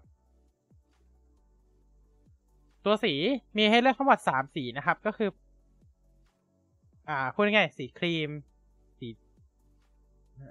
อเขียวเทา สีเทาแล้วก็สีโรสโก นั่นแหละครับ มันคือครับโคเคียนโปรฮัสเซลแล้วก็โรสช่างมาเถอะครับ สี จอนะครับ ยังเป็นจอ LCD อัตราส่วนอ่าความละเอียดอยู่ที่ 2560คูณ1600 นะครับ โดยอยู่ที่ 276 ppi อัตราส่วนของหน้าจอ รู้สึกว่าแท็บเล็ตหลังๆจะใช้อัตราส่วนนี้หมดแล้วนะ ก็คือ16.10 16ต่อ10ใช่ไหมรู้สึกว่าหลังๆ Google จะเน้นใช้อัตราส่วนนี้นะครับ16ต่อ10ความสว่างสูงสุดอยู่ที่500นิตนะครับ แล้วก็รองรับตัวของ Stylus Pen ด้วย อ่า น่าสนใจนะครับ สเปคนี้ แต่ Google ยังไม่ได้ประกาศตัวปากกาเนาะ ยังไม่ ในงานไม่ได้มีการประกาศตัวปากกานะครับ ก็น่าสนใจเหมือนกันที่รองรับตัวของ USI 2.0 Stylus Pen อาจจะเป็น ปากกานอกก็ได้ ปากกาแบบซื้อ third party เอาอืมนะครับ โอเค ตัวของแบตเตอรี่นะครับ อยู่ได้สูงสุด 12 ชั่วโมง ก็สไตล์ Apple เลยไม่บอก แต่ว่ามีอ๋อบอก 27 วัตต์อาวเออเขาใช้วัตต์อะเดี๋ยวจะมาเถอะ สามารถชาร์จด้วยตัวของ Charging Speaker Dock นะครับ ที่แถมมาในกล่องได้ หรือว่าจะใช้เป็น USB-C charger ก็ได้นะครับ แต่ว่าตัว charger USB-C เนี่ยขายแยกนะครับครับอะอย่างน้อยคุณก็มี charging dock มาให้แล้วกันนะอ่ามี dock ให้ใช่แต่ว่าอะแดปเตอร์คุณไปอะหาอะแดปเตอร์เองไปหาเอง ตัวของ storage นะครับ มาพร้อมกับ8 RAM 8 GB นะครับ เป็น LPDDR5 นะครับ แล้วก็ storage เนี่ยจะเป็น UFS 3.1 นะครับ128 g b กับ256 g b นะครับ มีให้เลือก 2 ไซส์เท่านั้น processor นะครับ อย่างที่บอกไปนะครับ เป็น Google Tensor G2 มาพร้อมชิปชิป Security Titan M2 ของทาง Google นะครับ กล้องหน้านะครับ เรียกได้ว่าเป็นกล้องหน้าสไตล์แท็บเล็ตจริง ๆ ความกล้องหน้าเนี่ย 8 ล้านพิกเซลเท่านั้น กล้องหน้าสไตล์แท็บเล็ตอะคิดว่าไงกล้องหน้าสไตล์แท็บเล็ต8ล้านพิกเซล อ่า ถ้าทางแอปถ้าถ้าพูดถึง iPad เมื่อก่อนก็ใช่นะ8ล้านพิกเซลอืมกล้องหลังนะครับ แต่ว่ากล้องหลังเนี่ยน่าจะแย่ไปหน่อย ก็คือกล้องหลัง8ล้านพิกเซลเองนะอันน้อยถือว่าน้อยมากเลยนะ กล้องหลังควรจะแบบอย่างต่ำ12ล้านพิกเซลน่าจะดีฮัลโหลได้ยินได้ยินใช่ไหมได้ยินอยู่โอเคได้ยินอยู่ ตัวของฟีเจอร์กล้องนะครับ ไม่ต้องสนใจก็ได้ครับ เพราะว่าส่วนใหญ่ก็เป็นฟีเจอร์อยู่ใน Android อยู่แล้วเนาะ ตัวของวิดีโอนะครับ สามารถอัดทั้งกล้องหน้ากล้องหลังอัดได้สูงสุด 1080p 30 fps เท่านั้น ถือว่าต่ำมากนะครับ ถ้าเทียบกับอืมแท็บเล็ตสมัยนี้เนาะถือว่าค่อนข้างต่ำเลยทีเดียวอืมตัวของ Fingerprint นะครับ มีมาให้เช่นเคยนะครับ มาพร้อมกับ Fingerprint ที่ปุ่ม power นะครับ ตามสไตล์ เซนเซอร์มีมาให้ 5 ตัวด้วยกันมีเซนเซอร์ ambient นะครับ ตัวของ gyro magnetometer sensor accelerometer นะครับ เดี๋ยวเดมพันนะครับ ตัวพอร์ตชาร์จนะครับ เป็น USB C 3.2 Gen 1 นะครับ แล้วก็มีตัวของ 4 pin accessory connector สำหรับการเชื่อมต่อตัวของ charging speaker dock ด้วยนะครับ คล้ายๆ เอ่ออ้อของของ i มันมี3พินเนาะเอออีกค่ายหนึ่งมีอืม3พิน อันนี้มี4พิน ตัวของอ่าฮะสปีกเกอร์นะครับ เป็นเป็น cross speaker คือเป็นสปีกเกอร์4ตัวนะครับแล้วก็มีไมค์3ตัวสำหรับการโทรเรคคอร์ดแล้วก็ Google Assistant แล้วก็มีตัวระบบ Noise Suppression มาให้ ตัวของ Wi-Fi เป็น Wi-Fi 6 นะครับ เป็น 802.11ax นะครับ ก็รองรับตั้งแต่ AB GN AC ax นั่นแหละ แล้วก็รองรับ Dual Band นะครับ 2.4 แล้วก็5 GHz นะครับ เป็นบลูทูธเป็นบลูทูธ5.2อ่าบลูทูธยังเป็นบลูทูธ5.2อยู่นะ เออ ยังไม่ใช่ห้าจุยัดงสาไม่ใช่ม5.3ใช่ ตัวชิปมีการฝังชิป Ultra Wideband ไว้นะครับ ก็รู้ๆก็อยู่สำหรับ accessory นั่นแหละ แล้วก็สุดท้ายครับ มีการฝัง Google Cast หรือว่าที่เรารู้จักกันในนาม Chromecast นั่นแหละ มาในตัวแท็บเล็ตให้เลยนะครับ ก็นั่นหมายความว่า ถ้าคุณดูคอนเทนต์บนเอ่อ โทรศัพท์อยู่ แล้วคุณจะไปเปิดบนแท็บเล็ตคุณก็แค่กด Chromecast เข้าไป ก็ง่ายดีนะอืมก็ง่ายดี อืมแต่จริงๆ ถ้าเกิดเราถือแท็บเล็ตอยู่เราก็คงจะไม่หยิบมือถือขึ้นมากด Chromecast ใส่แท็บเล็ตอะเนาะอืมอืมเหมาะมันเหมาะสำหรับเวลาแบบเราตั้งไว้มากกว่า เออเราตั้งไว้แล้วเราเปิดโคมแคสแล้วเรายิงไปเนาะในกล่องมีอะไรมาให้บ้าง เฮ้ย อันนี้น่าสนใจ เราเพิ่งเห็น เพิ่งมาดู มีแน่นอนมีตัวแท็บเล็ตมาให้อยู่แล้วเพราะเราซื้อแท็บเล็ตแล้วก็มีอืม charging speaker dock นะครับอ่าแล้วก็มี power adapter สำหรับตัว speaker dock มี quick start guide แล้วก็ safety and warranty booklet นะครับ นั่นหมายความว่าถ้าเกิดคุณไม่ได้ซีเรียสอะไรคุณก็ไม่ต้องซื้ออะแดปเตอร์เพิ่มก็ได้ เพราะว่ามันมี charging speaker dock มาให้ แล้วก็มี power adapter มาให้เลยสำหรับตัว speaker dock ตัวนั้น แต่ว่าถ้าเกิดคุณจะพกไปข้างนอกก็ตามยถากรรมนะครับไม่มีอะไรมาให้เลย สายก็ไม่มี ก็ใช้ของอ๋อรู้แล้วเขาให้ซื้อพร้อมกับพิกเซลเนี่ยจะได้ใช้อันเดียวกันอ่าฮะ แต่แต่แต่ถ้าซื้อพิกเซลก็ต้องซื้ออะแดปเตอร์แยกอยู่ดีป่ะ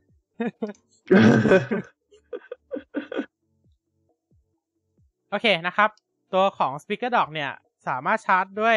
ไฟสูงสุด 15 วัตต์ อ่า เป็น fast charging 15 วัตต์นะครับ ซึ่งมันมันเป็นแท่นอะเนาะก็ก็ก็ได้แค่นั้นก็โอเคละ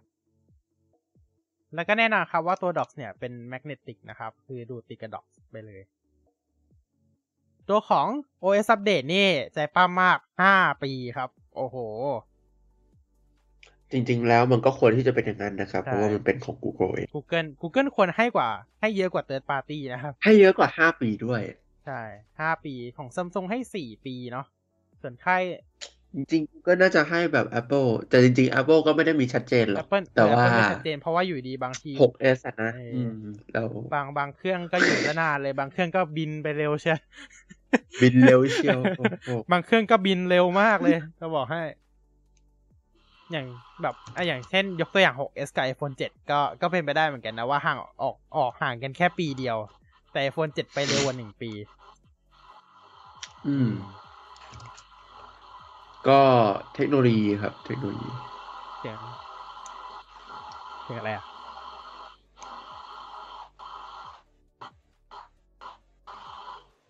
อ๋อสงสัยแป๊บนึงนะเสียงไม่อะไรหรือเปล่า เสียงดัน เสียงแป๊บนึงแป๊บแป๊บแป๊บโอเค โอเค ไม่เป็นไร ตัวของวิดีโอเอ่อตัวของวิดีโอ playback นะครับรองรับตัวของ HDR10 ด้วยนะครับ แล้วก็ที่เหลือก็ไม่มีอะไรละเนาะแล้วก็อย่างที่บอกครับว่าใครจะพกตัวแท็บเล็ตเนี้ยไปข้างนอกนะครับ ก็อย่าลืมซื้อสาย USB-C แยกด้วยนะครับ หรือว่า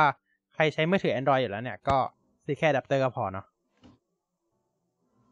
ครับทีนี้ใครใช้สมาร์ทโฟน Android ก็น่าจะมีทั้งหัวทั้งสายอยู่แล้ว ก็ใช้สายเดียวกันไปเลยนะครับ อ่า เพียงแต่ว่าอันนี้เขามีอืมแท่นให้เนาะเออยังดีที่อุตส่าห์แถมแท่นให้ แต่เขาก็ถือว่าเขาแถมแท่นกับสายไว้ให้แล้วไงแต่เป็นสายของแท่นนะเขาก็เลยไม่จำเป็นต้องแถมอะแดปเตอร์กับตัวแท่นอีกทีหนึงกับตัวกับตัวสาย USB-C ให้ เออกับตัวสายอีกทีเพราะว่าก็ถ้าชาร์จก็เอาวางบนแทนใช่ก็ก็ฉลาดดีเนาะเพราะเผลอๆไอ้แท่นตัวเนี้ยมันถูกกว่าด้วย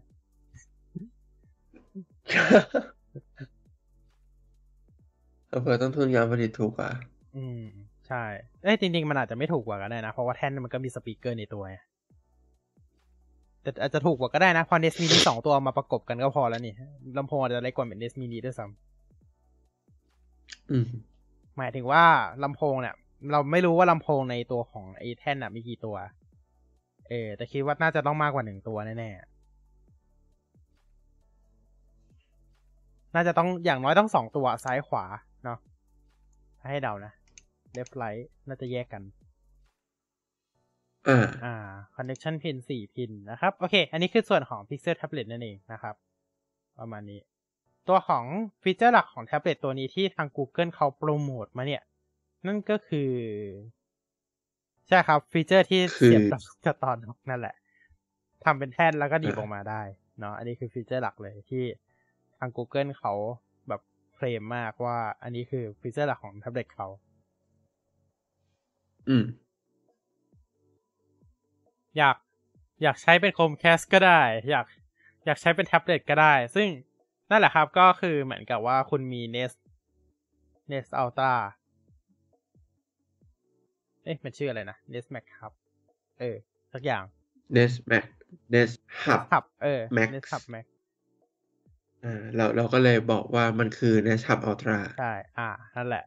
แต่ว่าคุณสามารถใช้เป็นแท็บเล็ต Android ได้ด้วย อืม ได้ได้ถึง อ่า ซื้อหนึ่งได้ถึงสองนะครับใช่ครับ แต่ว่าอย่างที่บอกว่าสเปคมันก็คงสู้พวกแบบ Galaxy Tab S8 ไม่ได้หรอก ถ้าพูดถ้าพูดเอาจริง ๆ นะ มันมันสู้ไม่ได้นะครับ แต่ว่าเน้นความสะดวกสบายและเน้นความ Google เน้นเน้นความ Pixel Experience อะไม่ใช่ลอมนะหมายถึงว่าเน้น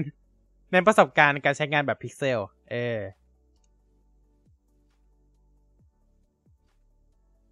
นั่นแหละครับ อันนี้ก็คือในส่วนของ Pixel Tablet นะครับ แล้วก็มีขาย accessory มาแล้วนะ ก็คือมีเคส มีเคสมาขายแล้วนะครับอืมโอเค นี่ก็คือตัวของ Pixel Tablet นั่นเอง เย่จบไปหนึ่งเรื่องใน Google I/O นะครับ ต่อไปที่เปิดตัวมาเหมือนกัน นั่นก็คือ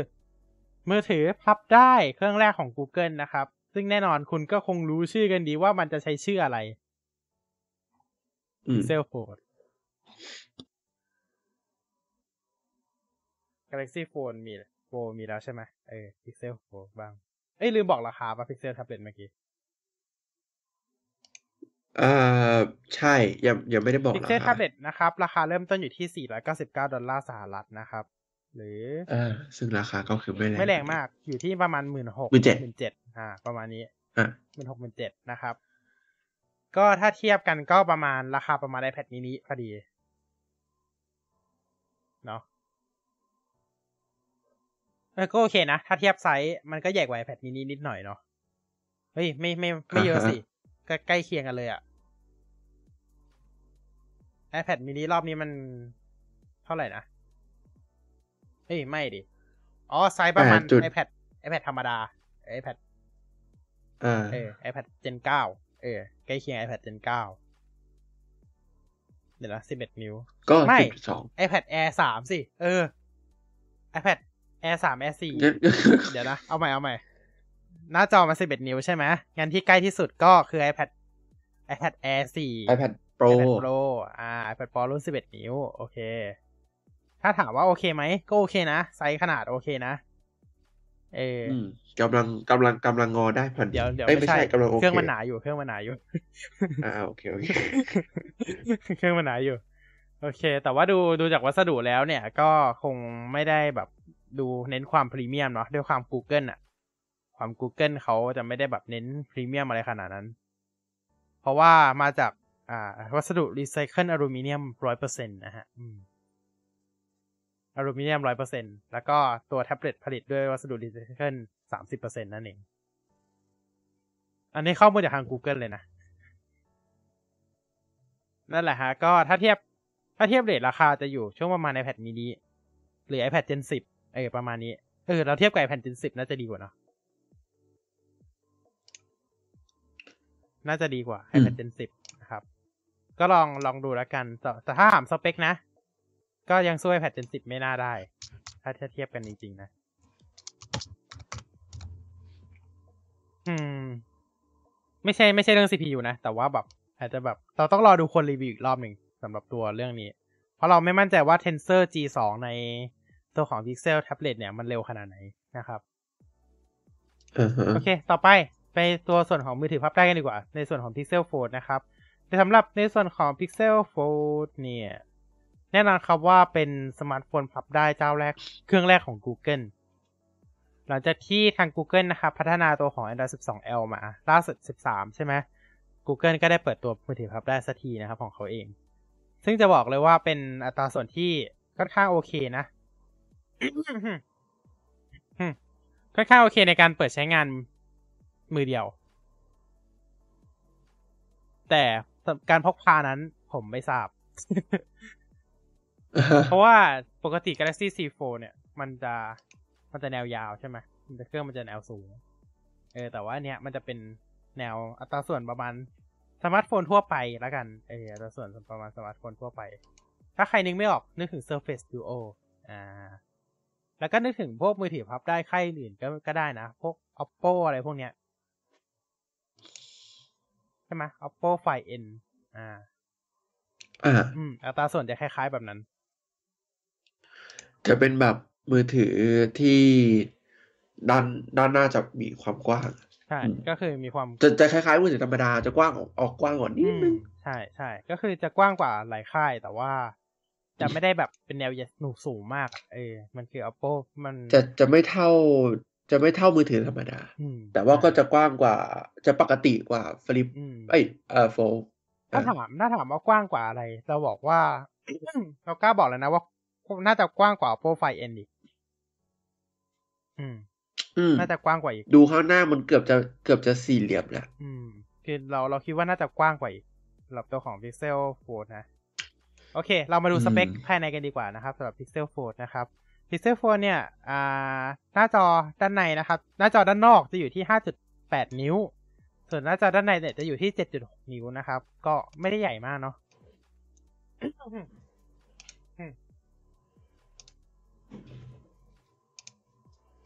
ถ้าเทียบกับรุ่นล่าสุดอย่าง Galaxy C Fold 4ใช่ไหมเราเราเราต้องเทียบในระดับนี้แหละ เพราะเป็นมือถือขาย global เนอะเออต้องเทียบระดับนี้แหละ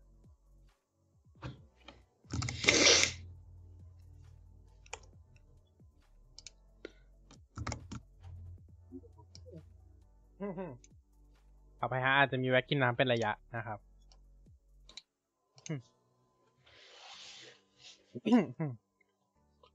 โอเคนะครับ ถ้าเทียบกับ Galaxy C Fold 4แล้วเนี่ย เราว่าในส่วนของ เทียบไม่ได้ดิ เพราะว่าสเปค เอ่อ ไม่ใช่สเปค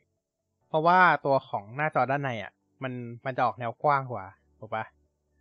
เอ่ามันจะเป็นใช่เพราะว่าเพราะว่าข้างหน้ามันกว้างกว่าพอเปิดแล้วมันจะเป็นสไตล์ landscape มากกว่า เออ อืม น่าจะประมาณนั้นแค่ถ้าถามว่าความกว้างมันเท่าเท่าๆกันไหมมันเท่าเท่าๆกันนะทุกคนมันจะประมาณเจ็ดจุดหกนิ้วเท่ากันเลย แต่ว่าด้วยความที่พิกเซลอะ มันออกแนวกว้าง หน้าจอข้างในมันก็เลยดูเป็น landscape มากกว่าสี่เหลี่ยมจัตุรัสของ Z4 ใช่ไหม เออ มีให้เลือกสองสีครับ ก็คือพูดง่ายๆก็คือสี ขาวกับดำบอลกับดำนั่นแหละเออเกลียดชื่อสีที่เขาตั้งมากเลยช่างมันเถอะอัตราส่วนของจอนอกนะครับ จะอยู่ที่สิบเจ็ดจุดสี่ต่อเก้านะครับ โอ้อัตราส่วนประหลาดจริงอือัมตราส่วนประหลาดจริงนะครับ ความความละเอียดอยู่ที่ Full HD Plus นะครับ ก็คือเป็นจอ OLED ด้วยอยู่ที่ 408 dpi รองรับสูงสุด 120 Hz นะครับ แน่นอนรองรับ Always On แล้วก็รองรับ Always On ด้วย ความสว่างสูงสุดอยู่ที่ประมาณ 1,200 นิตในระบบ HDR แล้วก็ Peak Brightness อยู่ที่อ่า1550 1550 นิตนะครับรองรับ HDR ด้วยนะครับ ส่วนจอในเนี่ยจะอยู่ที่ 7.6 นิ้ว อัตราส่วนอยู่ที่ 6 ต่อ5อืมตลาดอีกแล้วอืม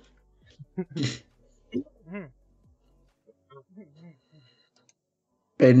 เป็นอัตราส่วนที่ประหลาดประหลาจดริงมาก เพราะว่ารู้สึกว่าจริง ๆ แล้วมือถือพับได้เกับทุกรุ่น อัตราส่วนจะประหลาดประหลาด เออ หน้าจอรองรับสูงสุด 120 Hz นะครับ มาพร้อมกับ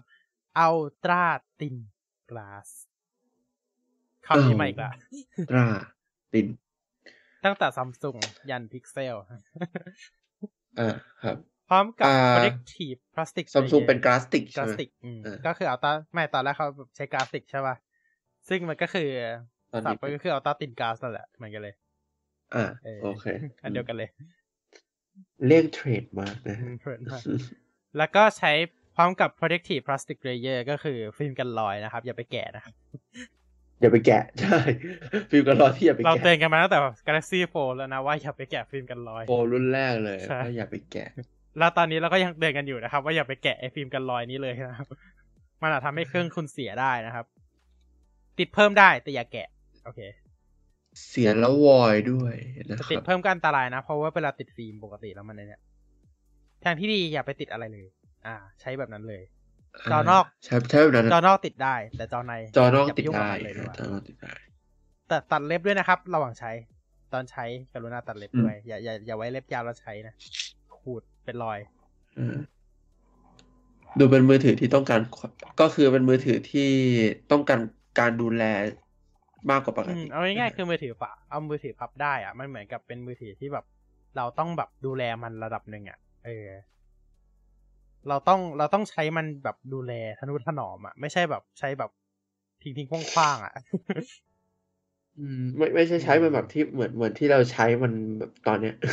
ใช่ใช่คือ อ่าถ้าคนอยากรู้ว่าหน้าจอมันเป็นยังไงใช่ไหม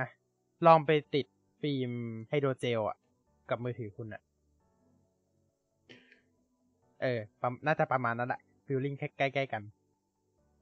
แค่ว่า hydrogel มันเป็นแค่ฟิล์มไงแต่ว่าอันนั้นคือหน้าจอ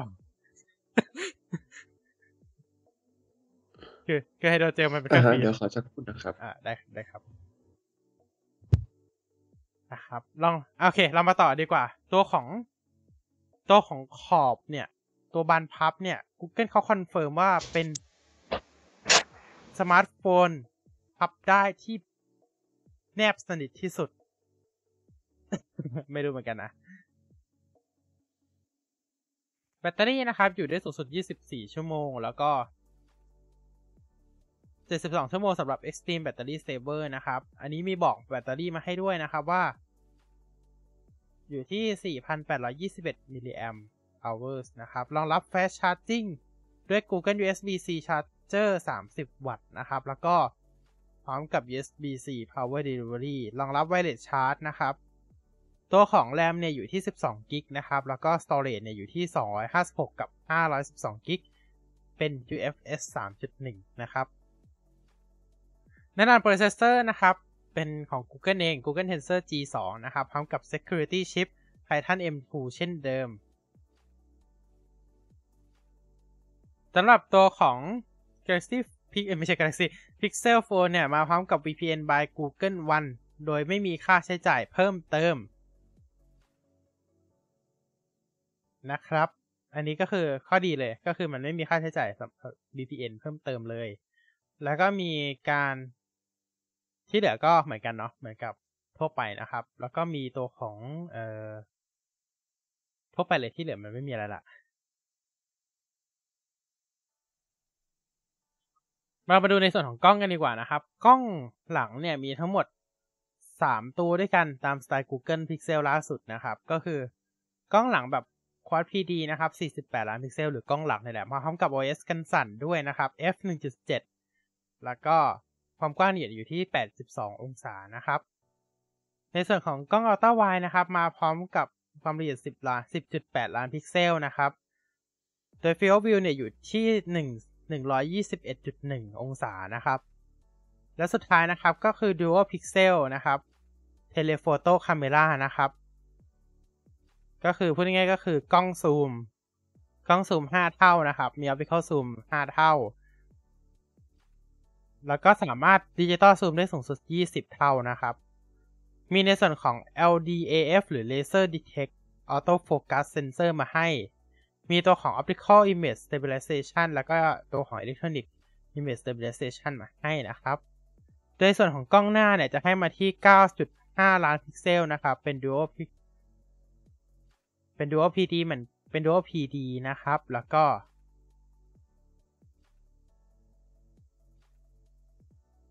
กล้องด้านในมาให้ 8 ล้านพิกเซลนะครับในส่วนของอวิดีโอนะครับ สามารถกล้องหลังเนี่ย สามารถถ่ายได้ที่ 4K สูงสุด 60 fps นะครับ แล้วก็กล้องหน้าในส่วนของกล้องนอกด้านนอกเนี่ยจะอยู่ที่ 4K 60 เช่น 4K 60 เช่นกัน ในส่วนกล้องในเนี่ยจะอยู่ที่ Full HD 30 นะครับ รองรับการถ่าย HDR 10 10 bit HDR ด้วยนะครับ แต่ว่าได้เฉพาะกล้องหลังเท่านั้นนะครับ โอเค ต่อไปในส่วนของ Fingerprint Scanner นะครับ มาพร้อมกับ Fingerprint Scanner ที่ปุ่ม Power เช่นเคย มีการรองรับ Face Unlock ด้วยนะครับ แน่นอนมันเป็นแค่กล้องธรรมดาแหละ Face Unlock แล้วก็เซ็นเซอร์ให้มาจัดเต็มมากนะครับ เราจะข้ามไปเลย เพราะว่าเป็น เซนเซอร์ที่ครบทุกเครื่องอยู่แล้ว USB-C 3.2 นะครับ พร้อมกับเป็น Gen 2 ด้วย ตัวถักซิมตัวนี้นะครับจะเป็นซิมเดี่ยวนะครับ พร้อมกับ eSIM นั่นเองเป็น Nano SIM พร้อม eSIM นะครับ แล้วก็สปีกเกอร์นะครับ เป็นรองรับ Spatial Audio นะครับ เป็น Stereo Speaker ก็คือ 2 ตัวเท่านั้น ไมโครโฟน 3 ตัว แล้วก็รองรับ Noise Suppression นะครับ สำหรับการเชื่อมต่อนะครับ รองรับตัวของ Wi-Fi 6E นะครับ 802.11ax พร้อมกับรองรับขึ้นทั้งหมด 3 ประเภทนะครับ 2.4 5 แล้วก็6 GHz บลูทูธนะครับ เป็นบลูทูธ 5.2 พร้อมกับ Dual Antennas แล้วก็มีในส่วนของ Ultra Wideband Chip นะครับ รองรับ NFC รองรับตัวของระบบ Google Cast นะครับ แล้วก็ มีพวก Dual Band GNSS GPS แล้วก็อื่นๆนะครับ ในส่วนของ Network เนี่ยรองรับ 5G millimeter waves นะครับ แล้วก็ซับ6 GHz นะครับสับหกใช่ซับ6ครับ แล้วก็รองรับพวก 4G แล้วก็ที่เหลือ แล้วก็ eSIM นั่นเอง อะไรมีอะไรมาให้ในกล่องบ้างนะครับ ก็เราเดี๋ยวเราค่อยว่ากัน Security ของ เครื่องนี้แน่นอนครับได้ 5 ปีเช่นเคยนะครับ แล้วก็กระจกทั้งหมดนะครับ ใช้เป็น Gorilla Glass Victus เยี่ยมเลยนะครับ รองรับกันน้ำมาตรฐาน IPX8 นะครับ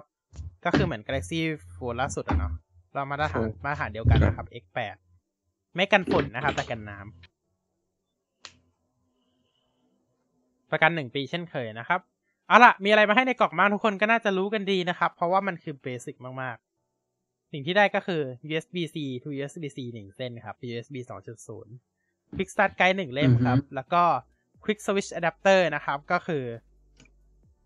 เป็นอะแดปเตอร์ USB OTG จาก USB A ไป USB C เอ้ยยังแถมมาให้นะฮะนี่ยังอุตส่าห์แถมมาให้และสุดท้ายครับก็คือเข็มจิ้มซิมนั่นเอง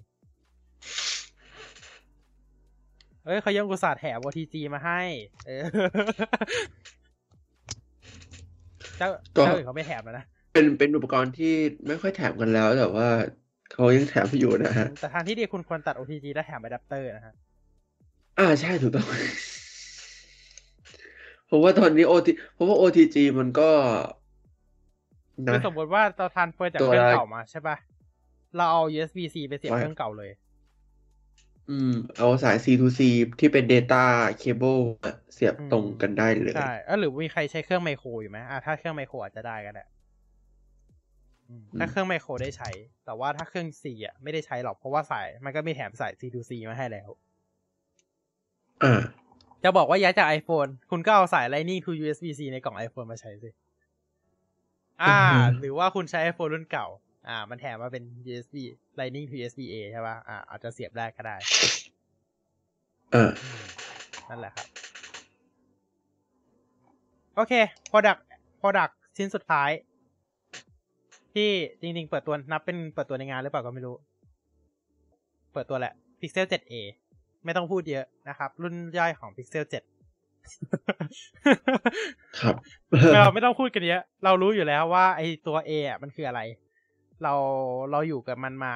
น่าจะสามปีแล้วปะสามรุ่นแล้ว Pixel 5a 6a 7a นะครับ เรารู้กันอยู่อ่าแล้วใช่อะเรามาดูกันดีกว่านะครับ ตัวสีเนี่ยมีทั้งหมดด้วยกันสี่สีนะครับโดยสีที่เราจะพูดก็คือสีที่มันออกส้มแดงส้มอะ ไม่รู้ดิ ไม่รู้ว่าสีอะไร สีชื่อสีคอรัลสีฟ้าอ่อน สีเทาแล้วก็สีขาวนะครับอะเดี๋ยวอ่านชื่ออ่านชื่อสีก็ได้ มีสีคอรัลสีซี สีชาโคลแล้วก็ สีสโนว์นะครับ โอ้โห บอกเลยสรรหามากในการตั้งชื่อสีแต่ละสีจนบริษัทเทคโนโลยีเขามีแบบวัฒนแบบมีมีแบบความคิดสร้างมีสรรค์ในการตั้งสิ่งชื่อทางด้านมการแต่งชื่อเใช่อ่าตั้งแต่ อ่าที่เราตราตรึงที่สุดก็คือน่าจะโลสโกใช้บ่อยมากเอ่อไม่ว่าจะค่ายไหนก็ตามก็จะเรียกว่าโลสโกถ้าเป็นภาษีอ่าใช่ ถึงแม้ว่า iPad รุ่นทองทองชมทองชพูมพูใช่ถึงแม้ว่า iPad รุ่นใหม่มันจะเป็นสีโลสโก แต่ว่า Apple ใช้สีทองเราก็จะเรียกว่าโลสโกอยู่ดีอ่าฮะไม่จำตอน Air สามได้อะแบบ Apple บอกว่าสีทองแต่ซื้อมาแล้วมันคือโลสโกอะก็ก็ก็จะเรียกว่าโรสโกนะฮะเออก็จะเรียกว่าโลสโกถึง Apple มันจะเขียนแค่โกอย่างเดียวก็ตาม คือไม่เข้าใจว่าโกอย่างเดียวยังไงมาถึงออกมาเป็นโลสโกได้ขนาดนี้ เราไม่คิดอะคือสีทองเราก็ไม่ได้ถึงแบบสีทองเหมือนไอโฟนใช่ปะที่มันออกทองทองๆเหลืองๆอะไม่ใช่สีอืมทองอมชมพูแบบเนี้ยอันนี้มันโลสโกหรือเปล่า ไออ่าไม่สิ ไอนี่เขาเรียกว่าพิงค์เลย อืม มันของของของ Apple มันเป็นแบบเข้าเข้าใจแล้วว่ามันเป็นชมพูเงา แต่ว่ามันก็ดูอย่างนี้ก็ชมพูอะนะอืม อ่าคือโลสโกแล้วเราก็เลยเรียกโลสโกมาเลยตลอดเนี่ยทุกทุกครั้งที่มันออกสีสไตล์เนี่ยอ่าถึงฮะแม้หลังๆมันจะไม่ออกแล้วก็ตามอะนะ เออ ไม่มีสีนี้แล้วนี่นารุ่นสุดท้ายก็คือ iPad Gen อะไรก็ไม่รู้อะจำไม่ได้แล้วอะอะเอาเอากลับมาที่ Pixel 7a ก่อน หน้าจอนะครับ มีขนาด 6.1 นิ้ว อัตราส่วน 20 ต่อ 9 เป็น Full HD OLED นะครับ7 เอ้ยไม่ใช่7 429 ppi นะครับ รองรับสูงสุด90 Hz นั่นเอง หน้าจอกระจกเป็น Corning Gorilla Glass 3 นะครับ มาพร้อมกับรองรับการ Always On รองรับ HDR นะครับ ตัวของแบตเตอรี่เนี่ย จะอยู่ที่ 4,385 มิลลิแอมหรือมินิมัมที่ 4,300 มิลลิแอมเอารองรับ Fast Charging นะครับ รองรับ Wireless Charge แล้วก็แรมนะครับ เป็น LPDDR5 8กิกนะครับ ส่วน Storage มีให้ความจุเดียวครับ 128กิกเป็น UFS 3.1 Processor นะครับมาพร้อมกับ Google Tensor G2 เช่นเคยนะครับ แล้วก็ Titan M2 Security Chip เช่นเคยรองรับตัวของ VPN by Google One แบบ no extra cost เฉพาะประเทศที่รองรับ ครับอะตัดไทยทิ้งไปก่อนเลยครับ คือมันคือไม่เข้าใจนะว่าไอ ไอบริการ Cloudflare ที่เราแบบใช้ได้อะทำไมไอคาว private relay มันถึงใช้ไม่ได้ อืม งงมากเลย ก็ติดอะไรอยู่สักอย่างคือนี่แหละเขาครับบอกว่าติดข้อกฎหมายใช่ไหมแต่ได้ข่าวว่าเทคโนโลยีเดียวมันก็มันก็คล้ายๆกับ WARP ของไอเนี่ยหนึ่งจุดหนึ่งจุดหนึ่งจุดหนึ่งของ Cloudflareเออเออแต่ Cloudflare ใช้ได้นะ แต่เดาว่า แต่เดาว่าเป็นเพราะว่า WARP เนี่ยไม่ได้คอมพลายกับเหมือนไม่ได้จดทะเบียนเป็นบริษัท ในไทยมั้งอืมไม่ก็รู้เป็นไปได้เหมือนกันอ่าแต่แต่แต่ว่า Apple มันมี อืม แต่เขากดก็ก็ก็เลยดื้อไม่ได้งั้นจริงๆถ้าถามน่าจะ VPN ผิดไหม VPN ไม่ผิดนะแบบไม่งั้นบริบริษัทต่างๆ ที่มาเปิดเปิดเปิดให้บริการ VPN ในไทยก็น่าจะแบบโดนกันเป็นแถบแล้วดิ ก็พี่น่าจะโดนกันหมดเอแล้วอก็เลยสงสัยกันว่าแบบ เอ๊ะแล้วทำไมไอ้ข่าว private release มันทำไม่ได้วะ แล้วมันเพิ่งมาทำไม่ได้ตอนในนี้ด้วยนะ ตอนเบต้ามันทำได้นะ ใช่ แต่พอเป็น GM เท่านั้นแหละ ตัดทิ้งรอติดข้อกฎหมายคือเหมือนว่าตั้งใจอะเออ น่าจะน่าจะโดนกระทรวงดีขอไปหรือเปล่า อืม อืม เพื่อเศรษฐกิจและสังคม ไม่มีอะไรนะฮะ no no comment นะฮะ no comment no เรื่อง comment นี้โอเค กล้องหลังอยู่ที่โอ้โหหกสิบสี่ล้านพิกเซลนะครับ นี่นะฮะเราจะสู้กับ48ล้านพิกเซล เมื่อกี้ Galaxy Fold เราลืมบอกราคา เดี๋ยวค่อยย้อนกลับไปแล้วกัน เราลืมบอกราคาทุกอันเลย ราคาน่าจะหนึ่งห้าเก้าจริงๆเออโอเคค่ะโอเคเอ่อแล้วก็ตัวของอีกตัวหนึ่งนะครับ เป็นเลนส์ Ultra Wide 13ล้านพิกเซลนะครับทำไมมันเยอะกว่า Galaxy Fold เมื่อกี้อีกอะอืม อืม แต่รองรับเป็น OS แล้วก็อ๋อใช่ EOS ด้วยนะครับอืมกล้องหลักกล้องหลักเยอะกว่าของ iPhone ด้วยนะเยอะกว่าอย่าพูดสิ กล้องหน้านะครับ13ล้านพิกเซลนะครับอืมเดี๋ยวเลยทีเดียวอืมอันนี้เยอะกว่าใครเพื่อนนะเยอะกว่าชาวบ้านเขาเอ้ยไม่ใช่สิอันนี้ก็แบบปานกลางถึงเยอะกว่าอืมเพราะว่าหลายหลายหลายเจ้ายังเป็น12ล้านพิกเซลอยู่เนาะกล้องหน้าอ่าอืมกล้องกล้องหลังนะครับ อัดวิดีโอได้สูงสุด 4K 60 fps นะครับ ส่วนกล้องหน้าได้แค่ 4K 30 fps อ่าอัด60 fps ไม่ได้เลยนะ กล้องหน้า 1080 ก็ได้แค่ 30 เหมือนกันค่อนข้างงงเลยทีเดียวว่าทำไมดิจิตอลซูมสูงสุด 5 เท่านะครับสำหรับตัวของ Major Cinematic Pan นะครับสำหรับตัวของ Fingerprint นะครับ Unlock มาพร้อมกับการสแกนใต้หน้าจอนะครับ รองรับ Face Unlock ด้วยนะครับ แล้วก็ตัวของพอร์ตเนี่ย เป็น USB-C 3.2 Gen 2 นะครับ ซิมเป็น Nano SIM บวก eSIM เช่นเคยนะครับสำหรับ Google เนาะเขายังไม่ตัดช่องเขายังไม่ตัดช่องซิมออกนะครับ อืม อือหือตัวของลำโพงเป็นสตูดิโอนะครับ หัวท้ายเช่นเคย รองรับ noise suppression แล้วก็มีไมค์สองตัว การเชื่อมต่อ Wi-Fi นะครับ เป็น Wi-Fi 6E นะครับ 802.11ax เช่นเคย รองรับ3ขึ้นรองรับทั้ง 2.45 แล้วก็ 6 GHz เช่นเคยบลูทูธเป็นบลูทูธ5.3 มี LE ด้วยอืมนะครับ รองรับอืม NFC Google Cast GPS อะไรต่างๆ นะครับ ต่อไป Network เนี่ย รองรับตัวของ 5G sub 6 GHz ไม่รองรับไม่เอ๊ะรองรับไหมเนี่ย อ๋อมีสามโมเดลหูเพิ่งเห็นมีสามโมเดลนะครับ ก็คือมีรุ่นที่ใช้แค่ sub ห้าเอ้ sub 6 GHz กับรองรับ millimeter wave ด้วยนะครับ มีสองมีสามโมเดลเลย เออ ประหลาดเหมือนกันนะทำทั้งสามโมเดล น่าจะน่าจะขายไปต่างประเทศ อือหือไม่มีประเทศไทยแน่นอนอะแบบ ไม่ไม่ใช่ไม่ไม่มีแน่นอนเมื่อไหร่เขาจะเข้ามาทำตลาดสักทีอะเออนั่นสิครับแน่นอนครับว่า อ่ารองรับการอัปเดตพิกเซล5ปีเช่นเคยนะครับนะของในกล่องมีอะไรบ้างนะครับ ก็เหมือนเมื่อกี้เลยนะครับ มี USB-C to USB-C 1 เส้นนะครับ ขนาด 1 เมตร ความยาว 1 เมตรเลย support card นะครับ quick switch adapter คือเป็น USB OTG จาก Type A เป็น Type C นะครับ แล้วก็เข็มจิ้มซิมนั่นเองนะครับ ประมาณนี้นะครับสำหรับตัวของ Pixel 7a นะครับ อันนี้เราแค่พูดถึง Pixel เองนะ ครับนะครับ อ่า เรามาดูคะแนนตอนนี้ดีกว่า ไม่ใช่ เหมือนจะเจ็ดสิบสี่เปอร์เซ็นแล้วเจ็ดสิบสี่เปอร์เซ็นแล้ว โอ้ สูสีกัน สูสีกันโอ้นะนะฮะสูสีกันอะค่ะสสูสีกันนะฮะ สูสีกันนะหมายถึง หมายถึงสเปคของ Pixel 4 กับเอ่อ Pixel 7 อ่า ประมาณนั้นอะประมาณอืมอืมโอเค ต่อไปเราจะมาพูดถึงแต่ละฟีเจอร์ของทาง Google ที่ Google ปล่อย Google I/O ออกมากันเลยแล้วกันเนาะแล้วเราต่ออย่างแรกนะครับ เราจะมาพูดถึง Wear OS กันก่อนเลย เราเริ่มด้วย Wear OS นั่นแหละ เราเรียงลำดับไม่สนใจใครนะครับแน่นอนครับว่า Wear OS 4กำลังจะเปิดตัวใน ปีนี้แล้วนะครับ แล้วก็จะมีอุปกรณ์ใหม่ในการสร้าง Watch Face แล้วก็ในการส่งขึ้น Store ด้วย แน่นอนครับว่าทาง Google ก็ยังคงเน้นการจับมือกับทาง Samsung เช่นเคยนะครับสำหรับตัวของ Wear OS นั่นแหละฮะพร้อมกับเปิดตัวตัวของครับแอปพลิเคชันใหม่นะครับ ที่ทาง Google ได้เปิดตัวในงานเลย นั่นก็คือ WhatsApp นั่นเอง ใช่ครับ What- WhatsApp จะรองรับตัวของ Wear OS 4 แล้วนะครับ คือเขา เขาตัด Messenger ไปทำ WhatsApp เหรออะเออไม่กล้าอันนี้คืองงนะ เอาจริง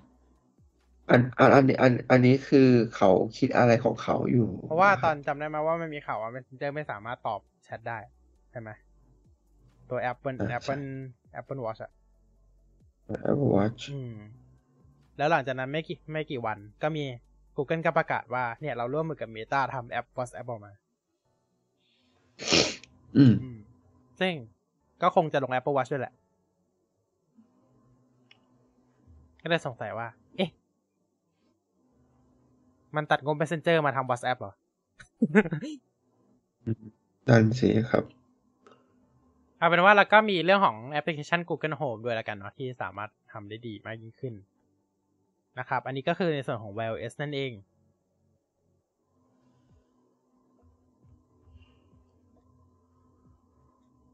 โอเค ต่อไปต่อไปเรื่องต่อไปในงาน Google เนี่ย เราจะไปแบบสปีดรันแล้วเนาะ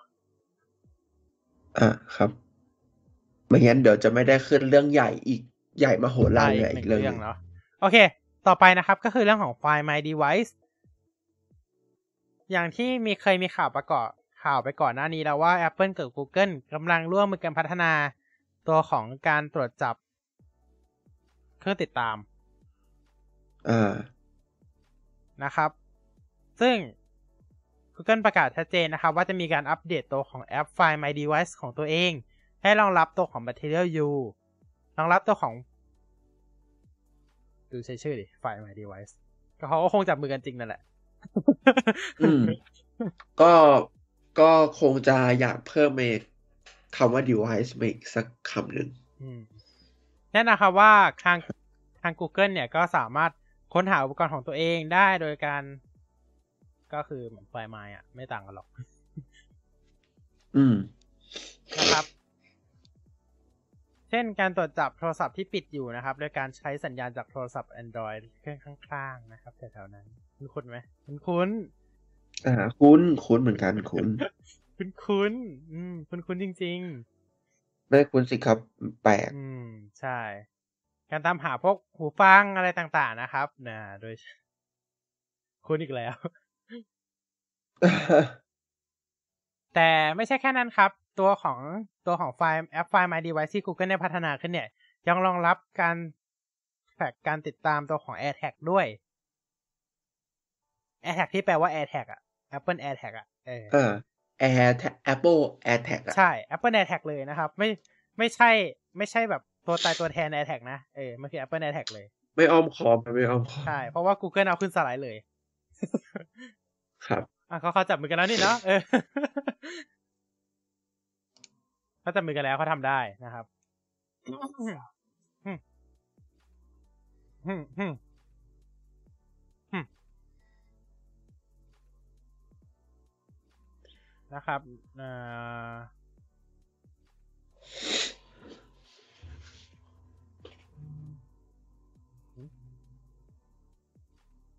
อืมอ๋อคือเหมือนกันเลย ก็ดิสเดียวกันอ๋อโอเคก็ดิสโอเคเดียวกัน ก็ต้องฮื้อเหมือนกันสิ โอเค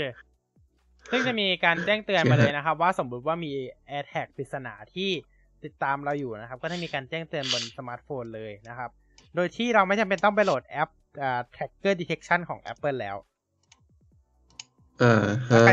ก่อนหน้านี้อืมถ้าใครรู้นะครับ ก็คือตัวของ ถ้าเกิดเราอยากตรวจจับ AirTag เนี่ย เราต้องเปิดแอปตัวของ Tracker Detect ของทาง Apple นะครับ แล้วก็ต้องจำเป็นต้อง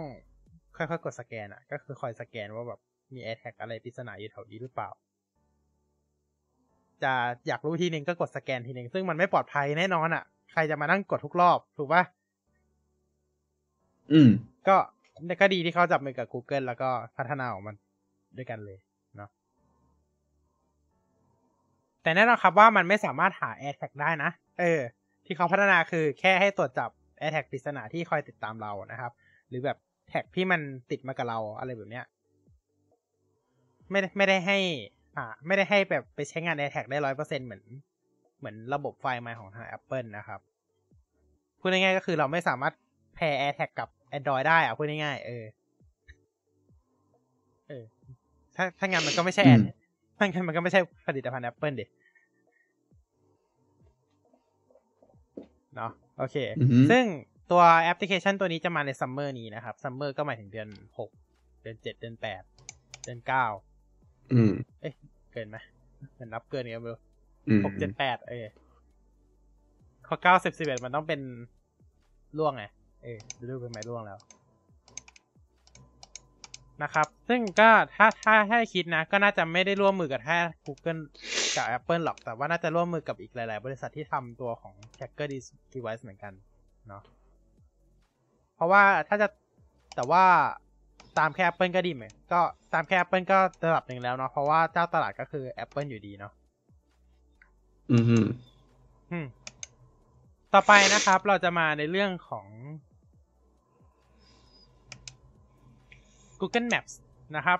Google Maps เนี่ยได้มีการประกาศฟีเจอร์ใหม่นะครับ ชื่อว่า Immersive View for Routes นะครับ ก็คือการนำทางแบบอ่า Bird Eye View อ่าเห็นเส้นทางชัดเจนเมืองเป็น 3D นะครับ ซึ่งอย่าหวังเลยนะครับ ว่ามันจะเข้าไทยซึ่งมันไม่มีนะครับ 13 ประเทศที่ประกาศออกมา อย่าเพิ่งไปหวังเยอะนะครับ ขอให้เรามีการ ครับคำนวณค่าทางด่วนตอนนำทางก่อนก็ดีใจจะแย่แล้วครับ เอาไม่ใช่13ประเทศครับครับขอไป15ประเทศครับ15ประเทศ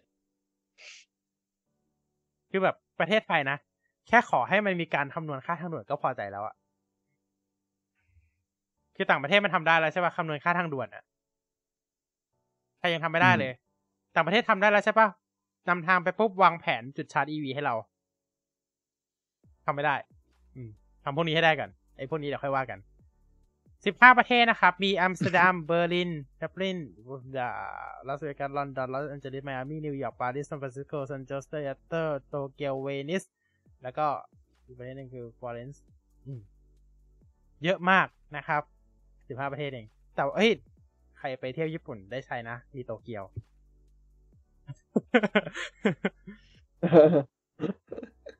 อืม โดยฟีเจอร์นี้นะครับ จะปล่อยให้ทั้ง Android แล้วก็ iOS เลยนะครับ สามารถใช้ได้แม้กระทั่ง driving walking แล้วก็ cycling นะครับ จะขับรถเดินหรือว่าปั่นจักรยานก็ใช้ได้หมดเลยนะครับอ่าจะบอกว่าระบบมอเตอร์ไซค์มันน่าจะมีแค่ไม่กี่ประเทศนะครับที่มีหนึ่งในนั้นคือประเทศไทย ใช่ใช่ฮะเป็นเพราะจำได้ว่า เป็นช่องช่องทางหลักนะฮะตอนนั้น Google ปล่อยในสไลด์ Google for Thailand หรืออะไรสักอย่างอะ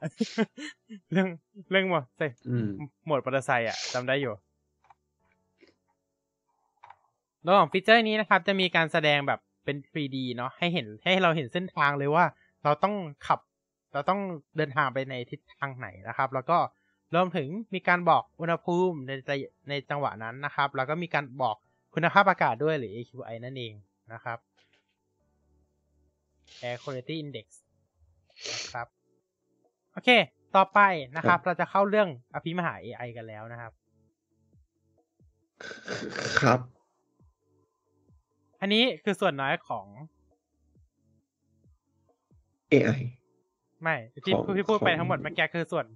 ที่มันพรีเซนต์ในเอ่องานส่วนน้อยแค่ของงานเออไม่กี่นาที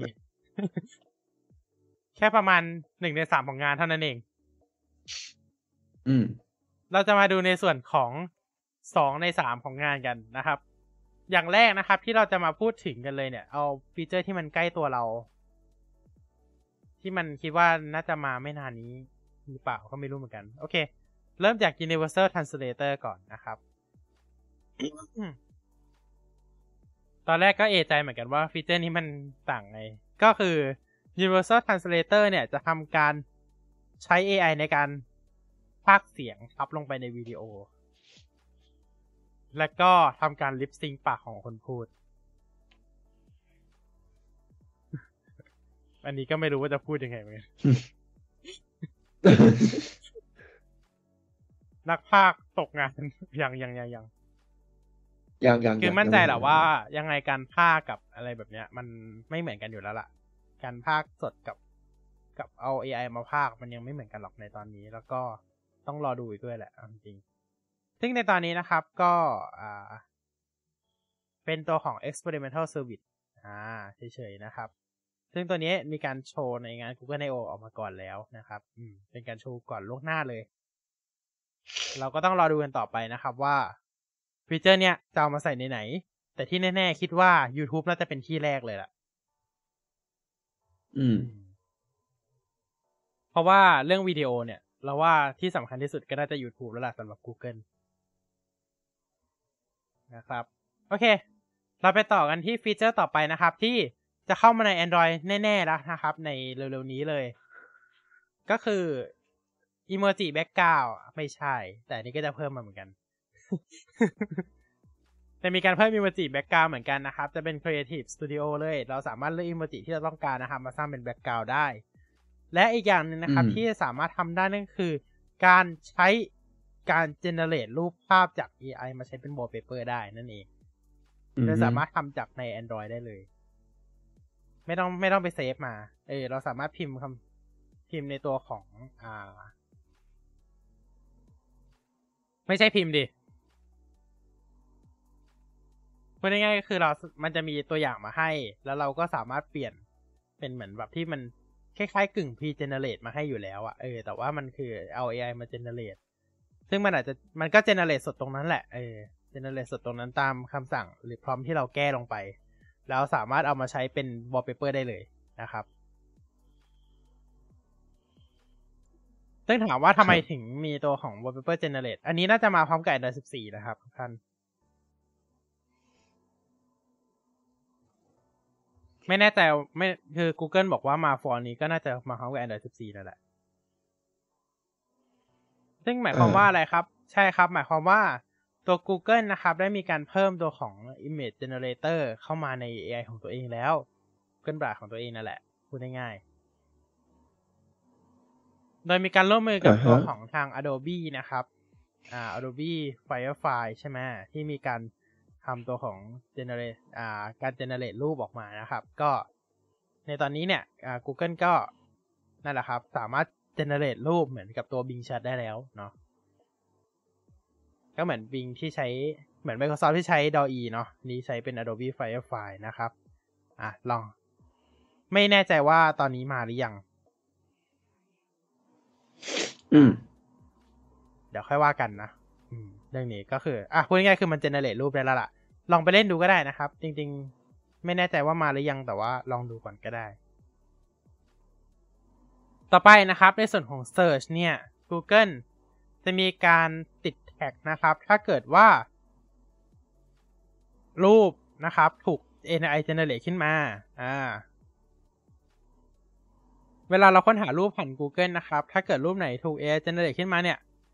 หรือว่าเราอยากสะหรือว่าเราสาหรือเราจะให้ข้อมูลว่า AI รูปเนี้ยถูก AI generate ขึ้นมาจะมีแท็กขึ้นมาเขียนว่า AI generate ขึ้นมาเลยนะครับ ให้เรารู้ว่ารูปเนี้ยคือรูปจาก AI นะครับ ไม่ใช่รูปที่คนสร้างขึ้นมาหรือรูปคนรูปที่คนถ่ายออกมานะครับ ก็ถือว่าดีนะเอาจริงๆฟีเจอร์อืนี้มแล้วก็อีกอย่างหนึงนะครับ ก็คือเรื่องของ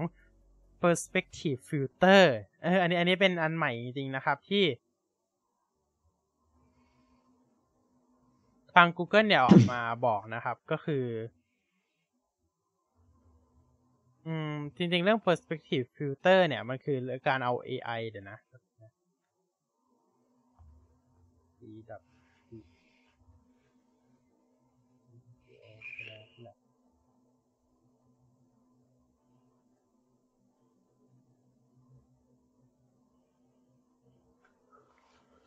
โอเคแป๊บนึงนะ อ่า ตัวอยู่ตรงนี้ โอเค เจอแล้วเจอแล้ว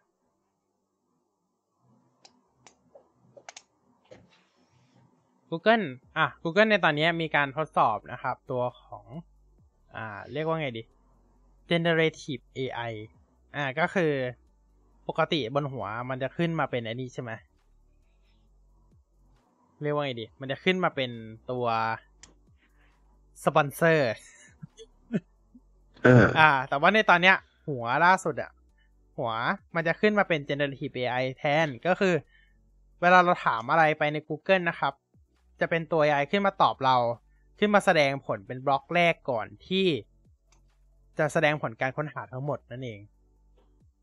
โดยเราสามอ่าฮะโดยก็คือมันจะตอบมาเป็นมันจะเป็นการตอบคำถามเรา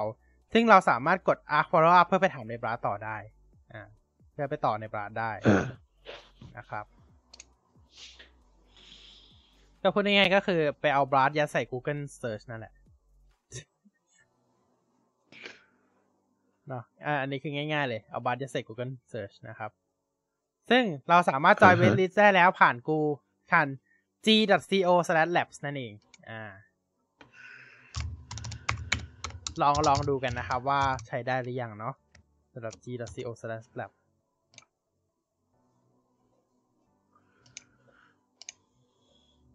แต่ล่าสุดกดเข้าไปนะครับ ไม่เจอฮะ อย่างงง เขาบอกครับในงานบอกว่าจะมีตัวแลบขึ้นมาให้ตรงมุมซ้ายบนไม่มีนะฮะ น่าจะเป็นเพราะว่าเราอยู่ประเทศไทยก็เป็นไม่ได้เหมือนกัน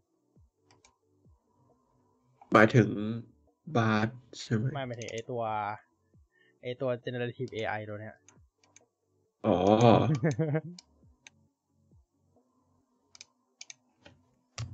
โอเค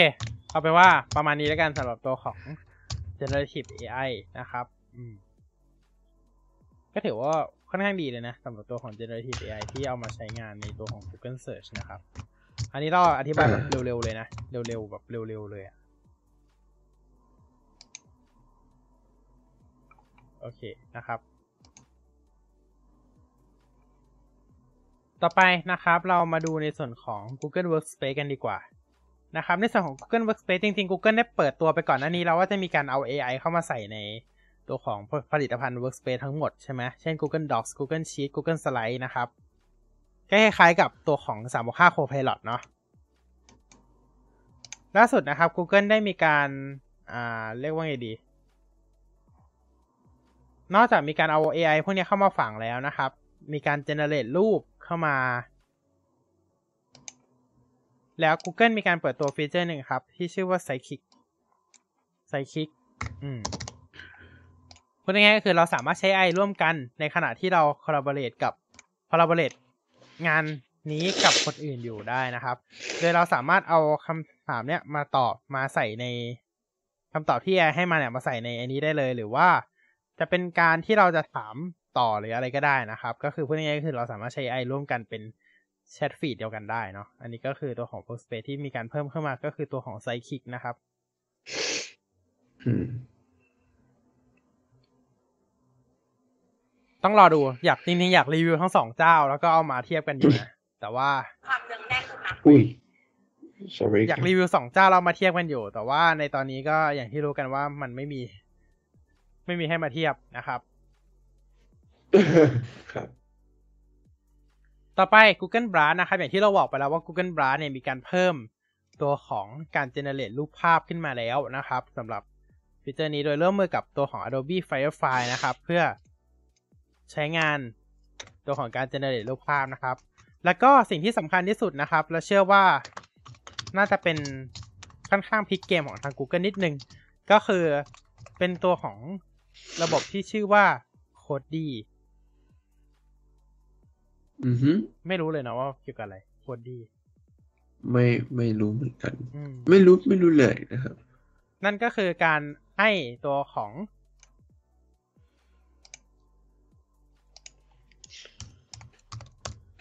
Google Brad สามารถ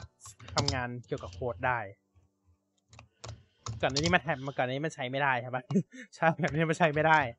นะครับ ในตอนนี้ก็ได้แล้วเนาะ Google ได้เปิดตัวมาแล้วนะครับ ก็ สามารถใช้งานได้มากกว่า 20 ภาษาเลยนะครับ รองรับตั้งแต่ C C++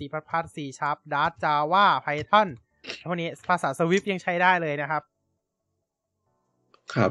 สามารถใช้งานได้หมดเลยนะครับ รองรับมาถึง 20 ภาษาเลยทีเดียว ซึ่งอันนี้ก็เสียดายครับที่ไม่สามารถใช้ assembly ได้ออกไม่ใช่ assembly เลยเหรอ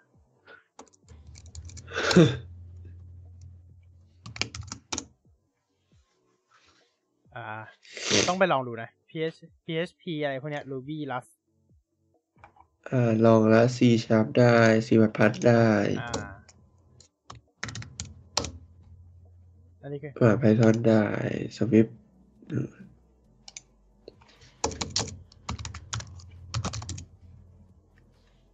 อันนี้คือเทสอยู่เนาะ Swift ได้คือได้ ใช่ ใช่ใช่ PHP ได้ Dart อืม Dart ได้ Go ได้อืมก็ก็ก็ได้ อืม แล้วถ้าเกิด อ่า ถ้าเกิดตัวของบราสเนี่ย มีการดึงโค้ดมาจากที่ไหนสักที่หนึ่งเนี่ยบราสจะมีการ ขึ้นมาให้เราดูนะครับ ว่าดึงโค้ดมาจากลิงก์ไหนนะครับ แล้วเอามาให้เราดูเลย เป็นซอสเลยเนาะเช่นดึงมาจากอ่า GitHub อะไรแบบเนี้ยครับครับ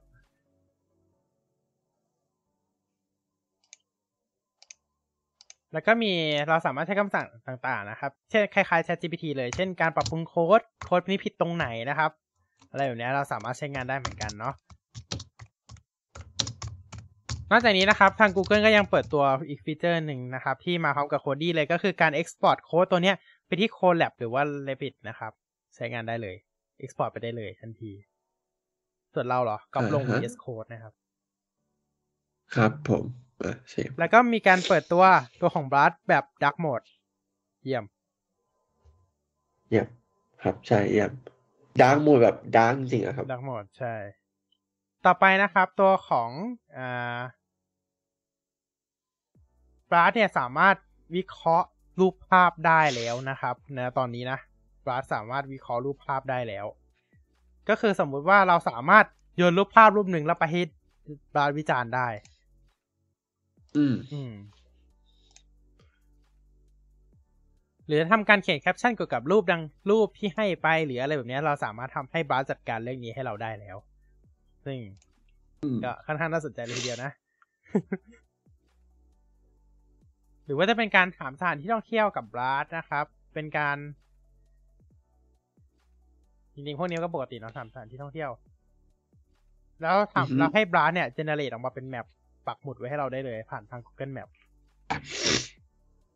ซึ่งอันนี้มันคือจุดเด่นของ Google อยู่แล้วเนาะที่ข้อมูล Google Map มันเยอะ ก็ทำได้นะครับอืม แล้วก็ตัวของเวลาตัวของ Blast Generate ออกมาเป็นตารางเนี่ย สามารถ Export เข้าตัวของ Google Sheet ได้เลย หรือ Excel นั่นแหละที่ทุกคนรู้จักกันนะอืมอืมอ่าอืมแล้วก็ที่สำคัญนะครับ ในตอนนี้เนี่ย Google ได้เปิดอย่างที่เรารู้กัน Google ได้เปิด Blast เนี่ย ไปให้มากกว่า 180 ประเทศทั่วโลกเนาะอ่า ในภาษาอังกฤษ และในวันงานมีการเปิดตัวสองภาษาเพิ่มเติม ก็คือภาษาญี่ปุ่นและก็ภาษาเกาหลีนะครับ นอกจากนี้ในเร็วๆนี้จะมีการเปิดตัวอีกหลากหลายภาษามากๆ รวมถึงภาษาไทยด้วยเขาเขียนในงานชัดเจนมากเลยนะว่ามีภาษาไทย เพราะฉะนั้นก็รอติดตามได้เลย ไม่รู้มาเมื่อไหร่แต่เร็วๆนี้ ของฟรีด้วยนะ เราไม่ต้องเสียพาสกันแล้วนะครับ ครับ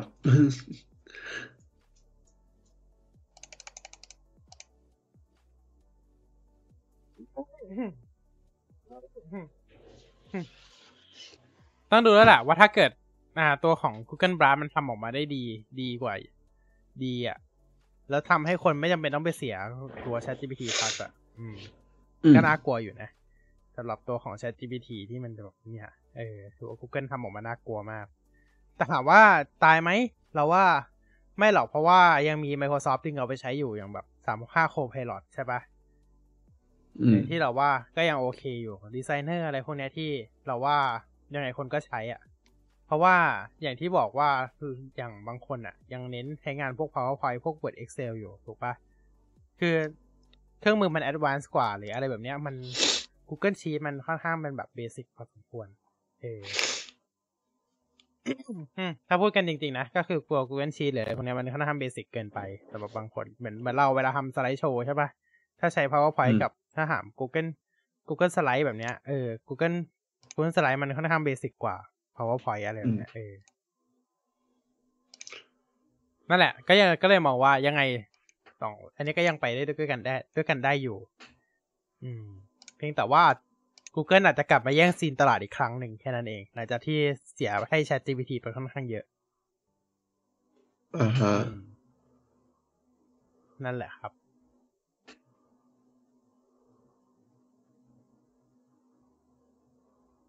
ก็อย่างที่บอกไปนะครับ ว่าต่อไป AI ก็คือจะมาช่วยเราทุกอย่างนะครับ ตั้งแต่เขียนจดหมาย เขียนอีเมล เขียนบทความ อ่า ทำตารางครับ analysis ข้อมูลนะครับ ทุกอย่างนะครับทำทุกอย่างเลยนะฮะ เราก็นั่งเฉยๆ เป็น potato เขาเขา potato นะฮะ จริงๆ ที่หลายคนกังวลว่า AI มันเร็วไปหรือเปล่าสำหรับยุคนี้ จริง ๆ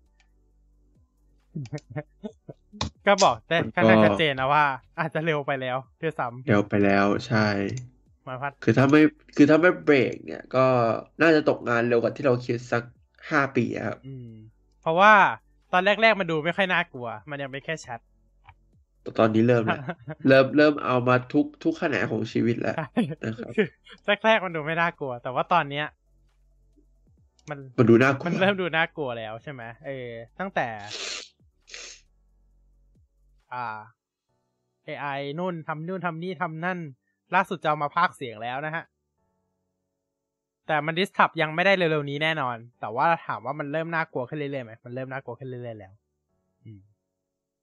อืมเราต้องรู้จักอยู่ให้เป็นนะครับ ก็คือใช้ใช้มันเป็นเครื่องมือก็พอนะครับ เราใช้เราใช้มันเป็นเครื่องมือนะเออไม่ใช่มาให้มันมาทำงานแทนเรานะครับคือถามว่ามันดีขนาดนั้นมันก็คงยังมันก็ยังไม่ได้ดีขนาดที่แบบเอามาใช้แทนได้เลยนะเออ แต่ว่า นั่นแหละ เออ แน่นอน Google เปิดตัว Palm 2ด้วยนะครับ ในเวทีนี้ ซึ่งเราจะค่อนข้างสคิปตัว Palm 2ไปเลยแล้วกัน นอกจากนี้นะครับ ตัวของ Google Cloud เนี่ยยังมีการเปิดตัวตัวของอ่า เรียกว่าเป็นไงดี Tag API อะโดยตัว Google Cloud เนี่ยจะมีการฝัง AI เข้าไปด้วยนะครับ สุดมากฝังทุกอย่างนะครับ ตัวของ Palm 2เนี่ยแน่นอนนะครับ ทาง Google ก็ได้มีการเปิดตัวมาเหมือนกันพร้อมกับ Palm API ที่ฝังอยู่ใน Firebase ด้วยอืมเราสามารถเข้าไปดูรายละเอียดเพิ่มเติมกับ Palm ได้ใน g.co/palm นะครับ p a l m นะครับ ก็คือในตอนนี้มีตัวของ Palm API เป็น Build Generative AI Application สำหรับตัวของ Google Palm 2 Model โดยสามารถใช้แชทแล้วก็ text อะไรพวกนี้ได้นะครับอืมอย่างที่อ่าบอกว่าอยู่ เข้าไปที่ developers.generativeai.google ก็ได้หรือว่า g.co/palm นะครับ เข้าไปดูได้เลยเนาะอันนี้ตัวของ PaLM API นะครับ แล้วก็ต่อไปเนี่ยก็คือตัวของแอปพลิเคชันที่ทาง Google เปิดตัวมาก็คือตัวของ Project Tailwind นะครับ ตัวของ Project Tailwind เนี่ยพูดง่ายๆก็คือเป็นสมุดโน้ต AI นั่นเองอ่าฮะอ่าเป็นสมุดโน้ตครับ AI นะครับ พูดง่ายๆเลย ก็ง่ายๆแค่นั้นแหละสมุดโน้ต AI นะโดยฟีเจอร์หลักของไอตัว Project Tailwind นะครับ ก็คือเราสามารถดึงเอางานจากพวก Google Docs หรืออะไรพวกนี้มาใช้งานได้ด้วยนะครับอ่าในการจดโน้ต ร่วมจดโน้ต reading quiz นะครับ หรือมีการไอเดีย summarize ต่างๆ นะครับ สามารถใช้งานผ่าน Project Tailwind ได้เลยนะครับ สามารถ generate พวก study guide highlight key concept อะไรพวกนี้ได้ ในตอนนี้นะครับเวลิสสามารถ ใช้งานได้ในตัวของผู้ใช้ US เท่านั้นนะครับอืมสุดจัดมากเลย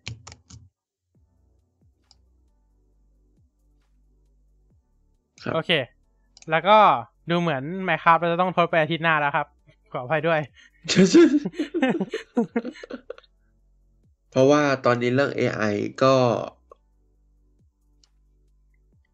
ก็เยอะอยู่นะมีพาสคีเรายังไม่ได้พูดเลยนะอ่าใช่มีเยอะอยู่หัวข้อเราอะไม่เป็นไร เราเดี๋ยวเราไปเปลี่ยนแล้วกันเนาะเป็น Google I/O 2023 เป็นเป็นเป็น Google I/O อ่านะครัแล้บวมันเอาเดตไปนิดนึงเอาเดตไปนิดนึงโอเค ก็น่าจะสุดท้าย Music LM อืมใช่ครับ เป็น AI ล่าสุดของทาง Google นะครับ ที่จะทำให้ เราสามารถเปลี่ยนเพลงกลายเป็น เอ้ย เปลี่ยน text กลายเป็นเพลงได้ เอาแล้ว เอาแล้ว ยังยังไม่ขนาดนั้นหรอก เอาแล้ว เราเล่นอะไรกันไปเนี่ย นั่นแหละครับ ก็เป็นอีกหนึ่งเครื่องมือที่ อ่า ได้พรีวิวออกมานะครับสำหรับตัวของ Music LM เนาะนะครับ ก็มีประมาณนี้ครับสำหรับตัวของ อ่า เรียกว่าไงดี สิ่งที่ Google ประกาศในงานนะครับ แบบสรุปคร่าวๆนะครับ จริงๆยังมีอีกเยอะเลยเนาะอืมยังมีอีกค่อนข้างเยอะอืมเลยนะครับ ก็ประมาณนี้แล้วกันสำหรับสิ่งที่ Google ประกาศในงานในครั้งนี้นะครับ ก็ถือว่าค่อนข้างเยอะแล้ว หลัก ๆ เนี่ยก็เป็นเรื่องของ AI ซะส่วนใหญ่เลยเกือบเกือบครึ่งเกินครึ่งของงานเป็น AI หมดเลยนะครับ ส่วนที่เหลือเนี่ยก็คือจะเป็นเรื่องของ Android แล้วก็ iOS อะไรต่างๆนะครับ ซึ่งนั่นแหละครับ รอดูกันต่อไปนะครับสำหรับงาน Google I/O นะครับ ครับผโอมเคเที่ยงคืนกว่าแล้ว ว้าว ว้าว ว้าวว้าวเที่ยงคืนกว่าแล้วอืมไหนๆก็ Passkey แล้ว อะ Passkey สักนิดนึงแล้วกัน Passkey ว่ามาเลยครับโอเคมีเว็บไหนประกาศเปิดตัวหรือเปล่าล่าสุดเลย Google Google เองเนี่ยแหละ ประกาศเปิดตัวแล้วว่าเราสามารถใช้งานเข้า sign in ผ่าน Google- เข้า sign in ตัว Google Account ผ่าน Passkey ได้แล้ว อ่าใช่ครับท่านซึ่งแน่นอนครับว่าเราจำเป็นต้องเข้ามาตั้งค่าเปิด Passkey ก่อนนะ ก่อนที่จะใช้งานนะครับ เราสามารถเข้าไปตั้งค่าได้ใน account.google.com นะครับ โดยสามารถกดใช้งานกดใช้งาน Passkey ได้เลย อ่า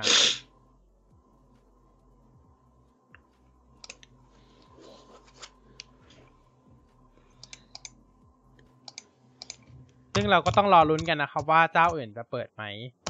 แล้วก็ตัว Passkey ก็ถือว่าค่อนข้างสะดวกเลยนะอืมกับการ sign in ด้วย Google นะครับ โอเค ประมาณนี้โหแป๊บเดียวเอง Passkey ครับ Passkey เป็นเป็นเรื่องที่อยู่บน head head heading อืม header นะฮะอะอย่างที่บอกว่าตัวของ Passkey เนี่ย เราสามารถใช้งานได้ทุกแพลตฟอร์มเลยนะ ไม่ว่าจะเป็นสมาร์ทโฟน Android หรือ iOS เองก็ตามนะครับ สามารถใช้งาน Passkey ได้แล้วนะครับ อืม เพราะว่าก่อนหน้านี้เขาก็ได้ปล่อยเรื่องอืมเรื่องนี้มาให้ เขาเรียกว่าอะไรอะปล่อยปล่อยพาสคีย์เนี่ยมาได้สักระยะหนึ่งแล้ว แต่ว่ายังไม่มีใครใช้ ใช่ใช่เอออันนี้อันนี้เป็นเรื่องที่แบบ ก็ตอนแรกก็แอบสงสัยเหมือนกันนะว่าทำไมถึงไม่มีใครใช้ Passkey เลย แต่ว่าในที่สุดเราก็รู้แล้วครับว่า โอเคก็ได้ใช้แล้วครับเขามาให้เราใช้แล้วนะครับ Passkey โอเค เดี๋ยวจะทดสอบ Passkey สั้นๆ เล็ก ๆ น้อยๆนะครับ ด้วยการเปิด in private tab ใหม่นะครับ แล้วก็ทำการแล้วก็ใส่ด้วย Google นะครับ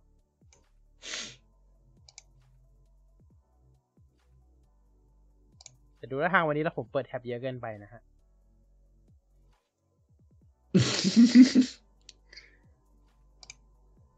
คือปกติจะไม่เปิดเยอะขนาดนี้ โอเค เวลากดกดยืนยันตัวตนปุ๊บ อ่า จะขอ มันจะเด้ง พอกด เราผมจะไม่ขึ้นนะ ผมจะไม่ขึ้นนะ เดี๋ยวอันตราย ขึ้นแบบแล้วอันตราย ผมจะไม่ขึ้นนะ ก็คือ เวลาเรากด passkey เสร็จปุ๊บ เรากด continue ดำเนินการต่อเสร็จปุ๊บ เราจะต้อง มันตัวตบจะมีปาว่าเด้งขึ้นมานะครับ ว่าให้ใช้พาสคีย์เราให้กด use phone and tablet นะครับ แล้วก็ทำการสแกนคือเอาโค้ดที่ขึ้นมานะครับ แล้วกดลิงก์ไปเลย แล้วหลังจากนั้นนะครับ connect with QR code ก็กด allow นะครับ อืม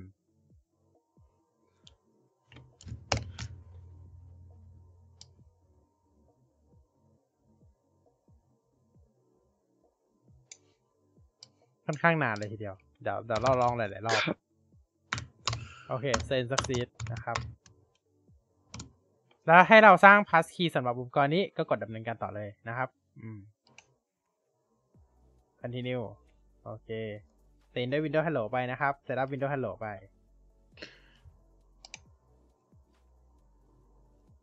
อืมโอเค เดี๋ยวผมจะลองหลาย ๆ รอบเลยอะ มันดีไหมลองหลายๆรอบ จริงๆก็ยังไม่ค่อยมั่นใจเท่าไหร่นะว่าสำหรับตัวของ passkey แล้วมันจะมาแทนตัวของ password กับ two factor ยังไงขนาดนั้นได้หรือเปล่าด้วยซ้ำใช่ไหมแต่ว่ายังไงมันก็ต้องใช้มือถือเรายืนยันอยู่แล้วอะเอออันนี้ก็ไม่รู้เหมือนกันนะเพราะแบบถ้าใช้ถ้าใช้password เราปกติจะดีกว่าไหมหรืออะไรแบบนี้ อืม อ่า โอเค เราสามารถ sign in ด้วย Windows Hello เราได้แล้วด้วย เออ เหมือนถ้าเกิดแบบมัน add ปุ๊บ เราสามารถ add มือถือเราเป็น key เสร็จปุ๊บ เราสามารถ sign in ด้วย Windows Hello ได้เลย เออ ก็โอเคเหมือนกันนะ เออ แต่ถามว่าปลอดภัยกว่าไหม อันนี้ยังไม่ยังไม่กล้า confirm เท่าไหร่นะ นะครับ โอเค อันนี้ก็อืมคือในส่วนของ pass key นะ ก็คงต้องปรับตัวไปกันสักระยะหนึ่งอะสำหรับตัว pass key ครับ โอเคอะ ประมาณนี้นะครับ ประมาณนี้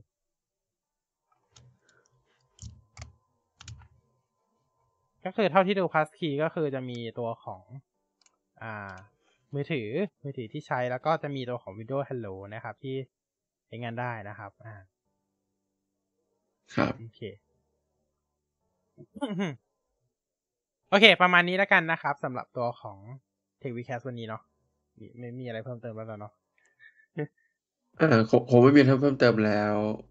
อ่านะครับ โอเค ส่วนหนึ่งจุดยี่สิบนะครับ ถ้าก็ไปเป็นสัปดาห์ ขอเล่าไว้เป็นสัปดาห์หน้าแล้วกัน อ่า สัปดาห์หน้านะครับ โอเคครับ ไว้เจอกัน ก็มาเล่นเกมกันเอนะอครัเล่บนเกมกันวันนี้ ไว้เจอกันใหม่สัปดาห์หน้านะครับ อย่าลืมฝากกดไลค์ กดแชร์ กด subscribe แล้วก็พิมพ์คอมเมนต์ไว้ได้เลยนะครับ เดี๋ยวถ้าว่างก็จะมาแวะตอบกันนะครับ โอเค ครับผมแล้วพบกับพวกเราสองคนใหม่ สัปดาห์หน้าเลยนะครับ สัปดาห์หน้า แล้วพบกันครับ สวัสดีครับ สวัสดีครับ